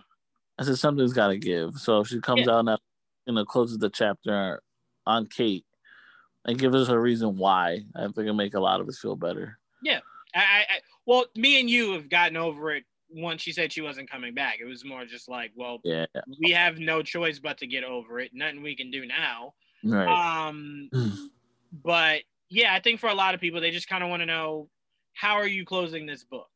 And I, I think if you're if you're Warner, if, if you're CW, it's it's gonna be difficult to close this uh, in a way that people accept it and can move on from it. Um, but it's you got to do it. You, you got to figure it out. like this isn't something that you just kind of go, oh well, if it's not great, whatever. People just move on. No, they will boycott season three. Uh, so make it good and make it worth it. You know, make it worth yeah. it, and do give us an explanation on where the hell Bruce is. Uh, hopefully, one day we get that, especially now that you have an actor that is attached to be Bruce. right. I'm like, I don't need to see him. I just like tell me where he is, you know, or why he left you know? Um some people were theorizing no no that wouldn't even make sense. Never mind that's stupid. All right um anyway is there anything what? else we needed to touch on? Uh no i think that was it. For the most part. Um well here's to hoping that the Knicks win tomorrow. Always. Here's to hoping that black lightning's final season is a great one. yeah for sure. Um, I, I saw the trailer to it. Um, it, it, looks really, really, really good. Um, I won't watch it until it's over, so I can just binge watch all of it. Mm-hmm. Um, you know, because I haven't seen it past season one. Right. Um, so I just rather binge watch everything all at once, get the whole feel of it. Um, because to me, I feel like if I get into it knowing it's the end, it'll just upset me. Um, but if I give it time and, and, I just binge watch it one day, it's like okay, no problem. That was, that was yeah. I mean, plus you're behind, like right. So um, yeah. So you know, cheers to that. And I'm really curious how this Flash season is going to pan out. I want Godspeed, but I want Godspeed done right. Um, and I want golden boots. I don't know. It's yeah. just a very cosmetic thing, but you know, I've been waiting a long time. no, I mean, look, hey, the we saw Oliver go through every almost almost every comical version of his attire, except for the one that we know from uh, Justice League Unlimited. Um, so we got we got so many accurate suits from Oliver. So I'm like, why can't why can't Barry have his full on suit like that? I, have never understood why every every season they were like, no, no, no, Barry has to earn different parts of his suit. Why? They don't enhance anything. Like you say it like he's unlocking a Super Saiyan level. Like, no, just give him golden boots. Why is it so hard? Um, for sure. So finally, we'll we'll see him get to that point. Um, and you know, I, I do want to see how Supergirl ends. I know I've given it nothing but disrespect since it started. For sure. Um, oh shoot. Uh, sorry. All right. Literally, last thing we're getting out of here. That Uh-oh. Superman and Lois trailer looks cinematic. Yeah, it did. It was nice. That shit was coming out on on um on on HBO Max. I was like, wait, CW? No, no, y'all don't have the money for this. like, like, clearly Zack Snyder came in and was like, all right, I can't do Henry Cavill, so I'm gonna do this guy. Like that's what it looked like. That's what it felt like. Um, so to me, I, the biggest thing that I think is gonna annoy me of the show is I kind of would have preferred if we saw at least a season or two of Clark and Lois with no kids. Right. Um, and then you give him kids, but you giving him kids while you're still trying to sell us on him. because remember, we've not gotten a solo story of his. Um, he was introduced in Supergirl. Yes. Um, so I'm like, now he has his own show, and you're trying to stack the box. Why? Why would you do that? Uh, um, well, so it, it separates it. Um, I think the only reason that it, it it's different is that he has kids, or else it'd be just a Supergirl show. You know what I mean? I guess. So the, the whole point of this is that he moves back to Smallville to move his family to to the old farm, and that's where they're living now. Not that he's not working in Metropolis, but he's just not living there anymore. You know what I mean? And did you, think it was, did you think it was weird that they didn't know that their dad was Superman? Yeah, it's always gonna be weird. Like, come on. Only one that I know is not good at disguises and would be easily fooled is April. But aside from April, I, everyone else in the world should be. I'm like, I, am sitting there in the chair. I'm like, what? Super. I'm like, wait, what? You didn't tell them? Like, you gave birth to them. What if they have powers? Why wouldn't you? why, why wouldn't you tell them as like a warning, like, hey, sorry guys, but you may have superpowers. Yep. That's true. Yeah. And I want to know if they ever get superpowers. I mean, it looks like they will. And I want to know why there's fucking two of them.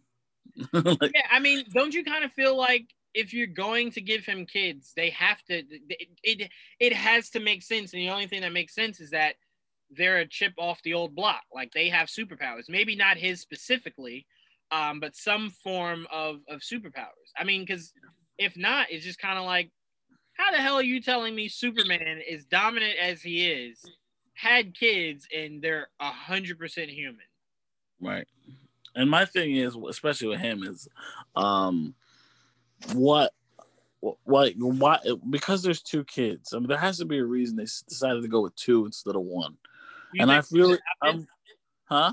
Do you think one's adopted? I don't know. I don't know. Maybe because you know they never because the last time we saw Lois, she had uh, she got pregnant and had one kid. Now that could have changed because of the whole um crisis, you know, and her having two kids instead. But maybe one is adopted. That's what I'm thinking. I'm not sure 100, percent but one might actually be adopted, one or, or from somewhere else. I, am not 100 percent sure that they're both his biological child. You know what I mean? Yeah, I, I think that might be one of the struggles that he has is that um, he has a kid that you know won't really buy into him because it's like you're not my actual dad, and it's like, well, kid, your dad's Superman. like, well, you know what? It also creates a dynamic that w- his parents had or his step parents had. Like he has one that's his and one that isn't t- born his, just like he wasn't. He was raised by two parents that were not his real parents. You know what I mean? Right. So so he uh, he would understand that kid because like look I understand I, I was raised by two people who are not my blood relatives. I get what you're saying. you know what I mean? Yeah, it's like hey I feel you. I've and been there. And his actual son sitting there like um all right you know you, you don't have to feel him that much like relax you know yeah he's a, yeah it, it creates a whole dynamic uh so I'm very curious what the deal is there. Um, that's why I want to see the shows to see, because I'm like, why? Because right now, even in the comic books, his one kid, like, why would you? Why would you give him two kids? It doesn't make sense. So I think there's more to it that we're not that they're not telling us. I hope so, because that's what that's what will make it for a great story. Is that you gave us something we weren't expecting, um, hmm. and I, I think that's what makes it feel great is when we know a character, but we don't know how you set up this character. Right. Um, and another kid adds another dimension to uh, th- th- this character's story. So we're, we're looking forward to it. Um, we can't wait to watch it. Uh, I really am curious on how, now that you took away the crossover, how the hell you explain Ryan having kryptonite stuck in That's right. They didn't even go into it in this episode either. Well, no, they did have. Eh, eh, remember in the supermarket, she was rubbing it. It was bothering her a little bit. Oh, right, right, right. I yeah, forgot. I'm like, they didn't reference it. Okay. Yeah, she just hasn't told anybody. So to to that point, yes, they haven't referenced it to that degree, but she's still showing the pains of it. it it's still bothering her. Right. Um, like, I mean, now it's kind of just like, all right, well, she won't get to meet the, the one guy that can walk her through it. So what are you guys gonna do to explain this? like, yeah. I want to know what makes this kryptonite different than any other kryptonite. Why is it gonna kill her? Kryptonite can kill Superman, but what what, what made it so special? Like, what is so special about this specific kryptonite that can kill yeah. people? I never it's just a rock. That, yeah, I never knew that kryptonite could affect anyone that wasn't Superman.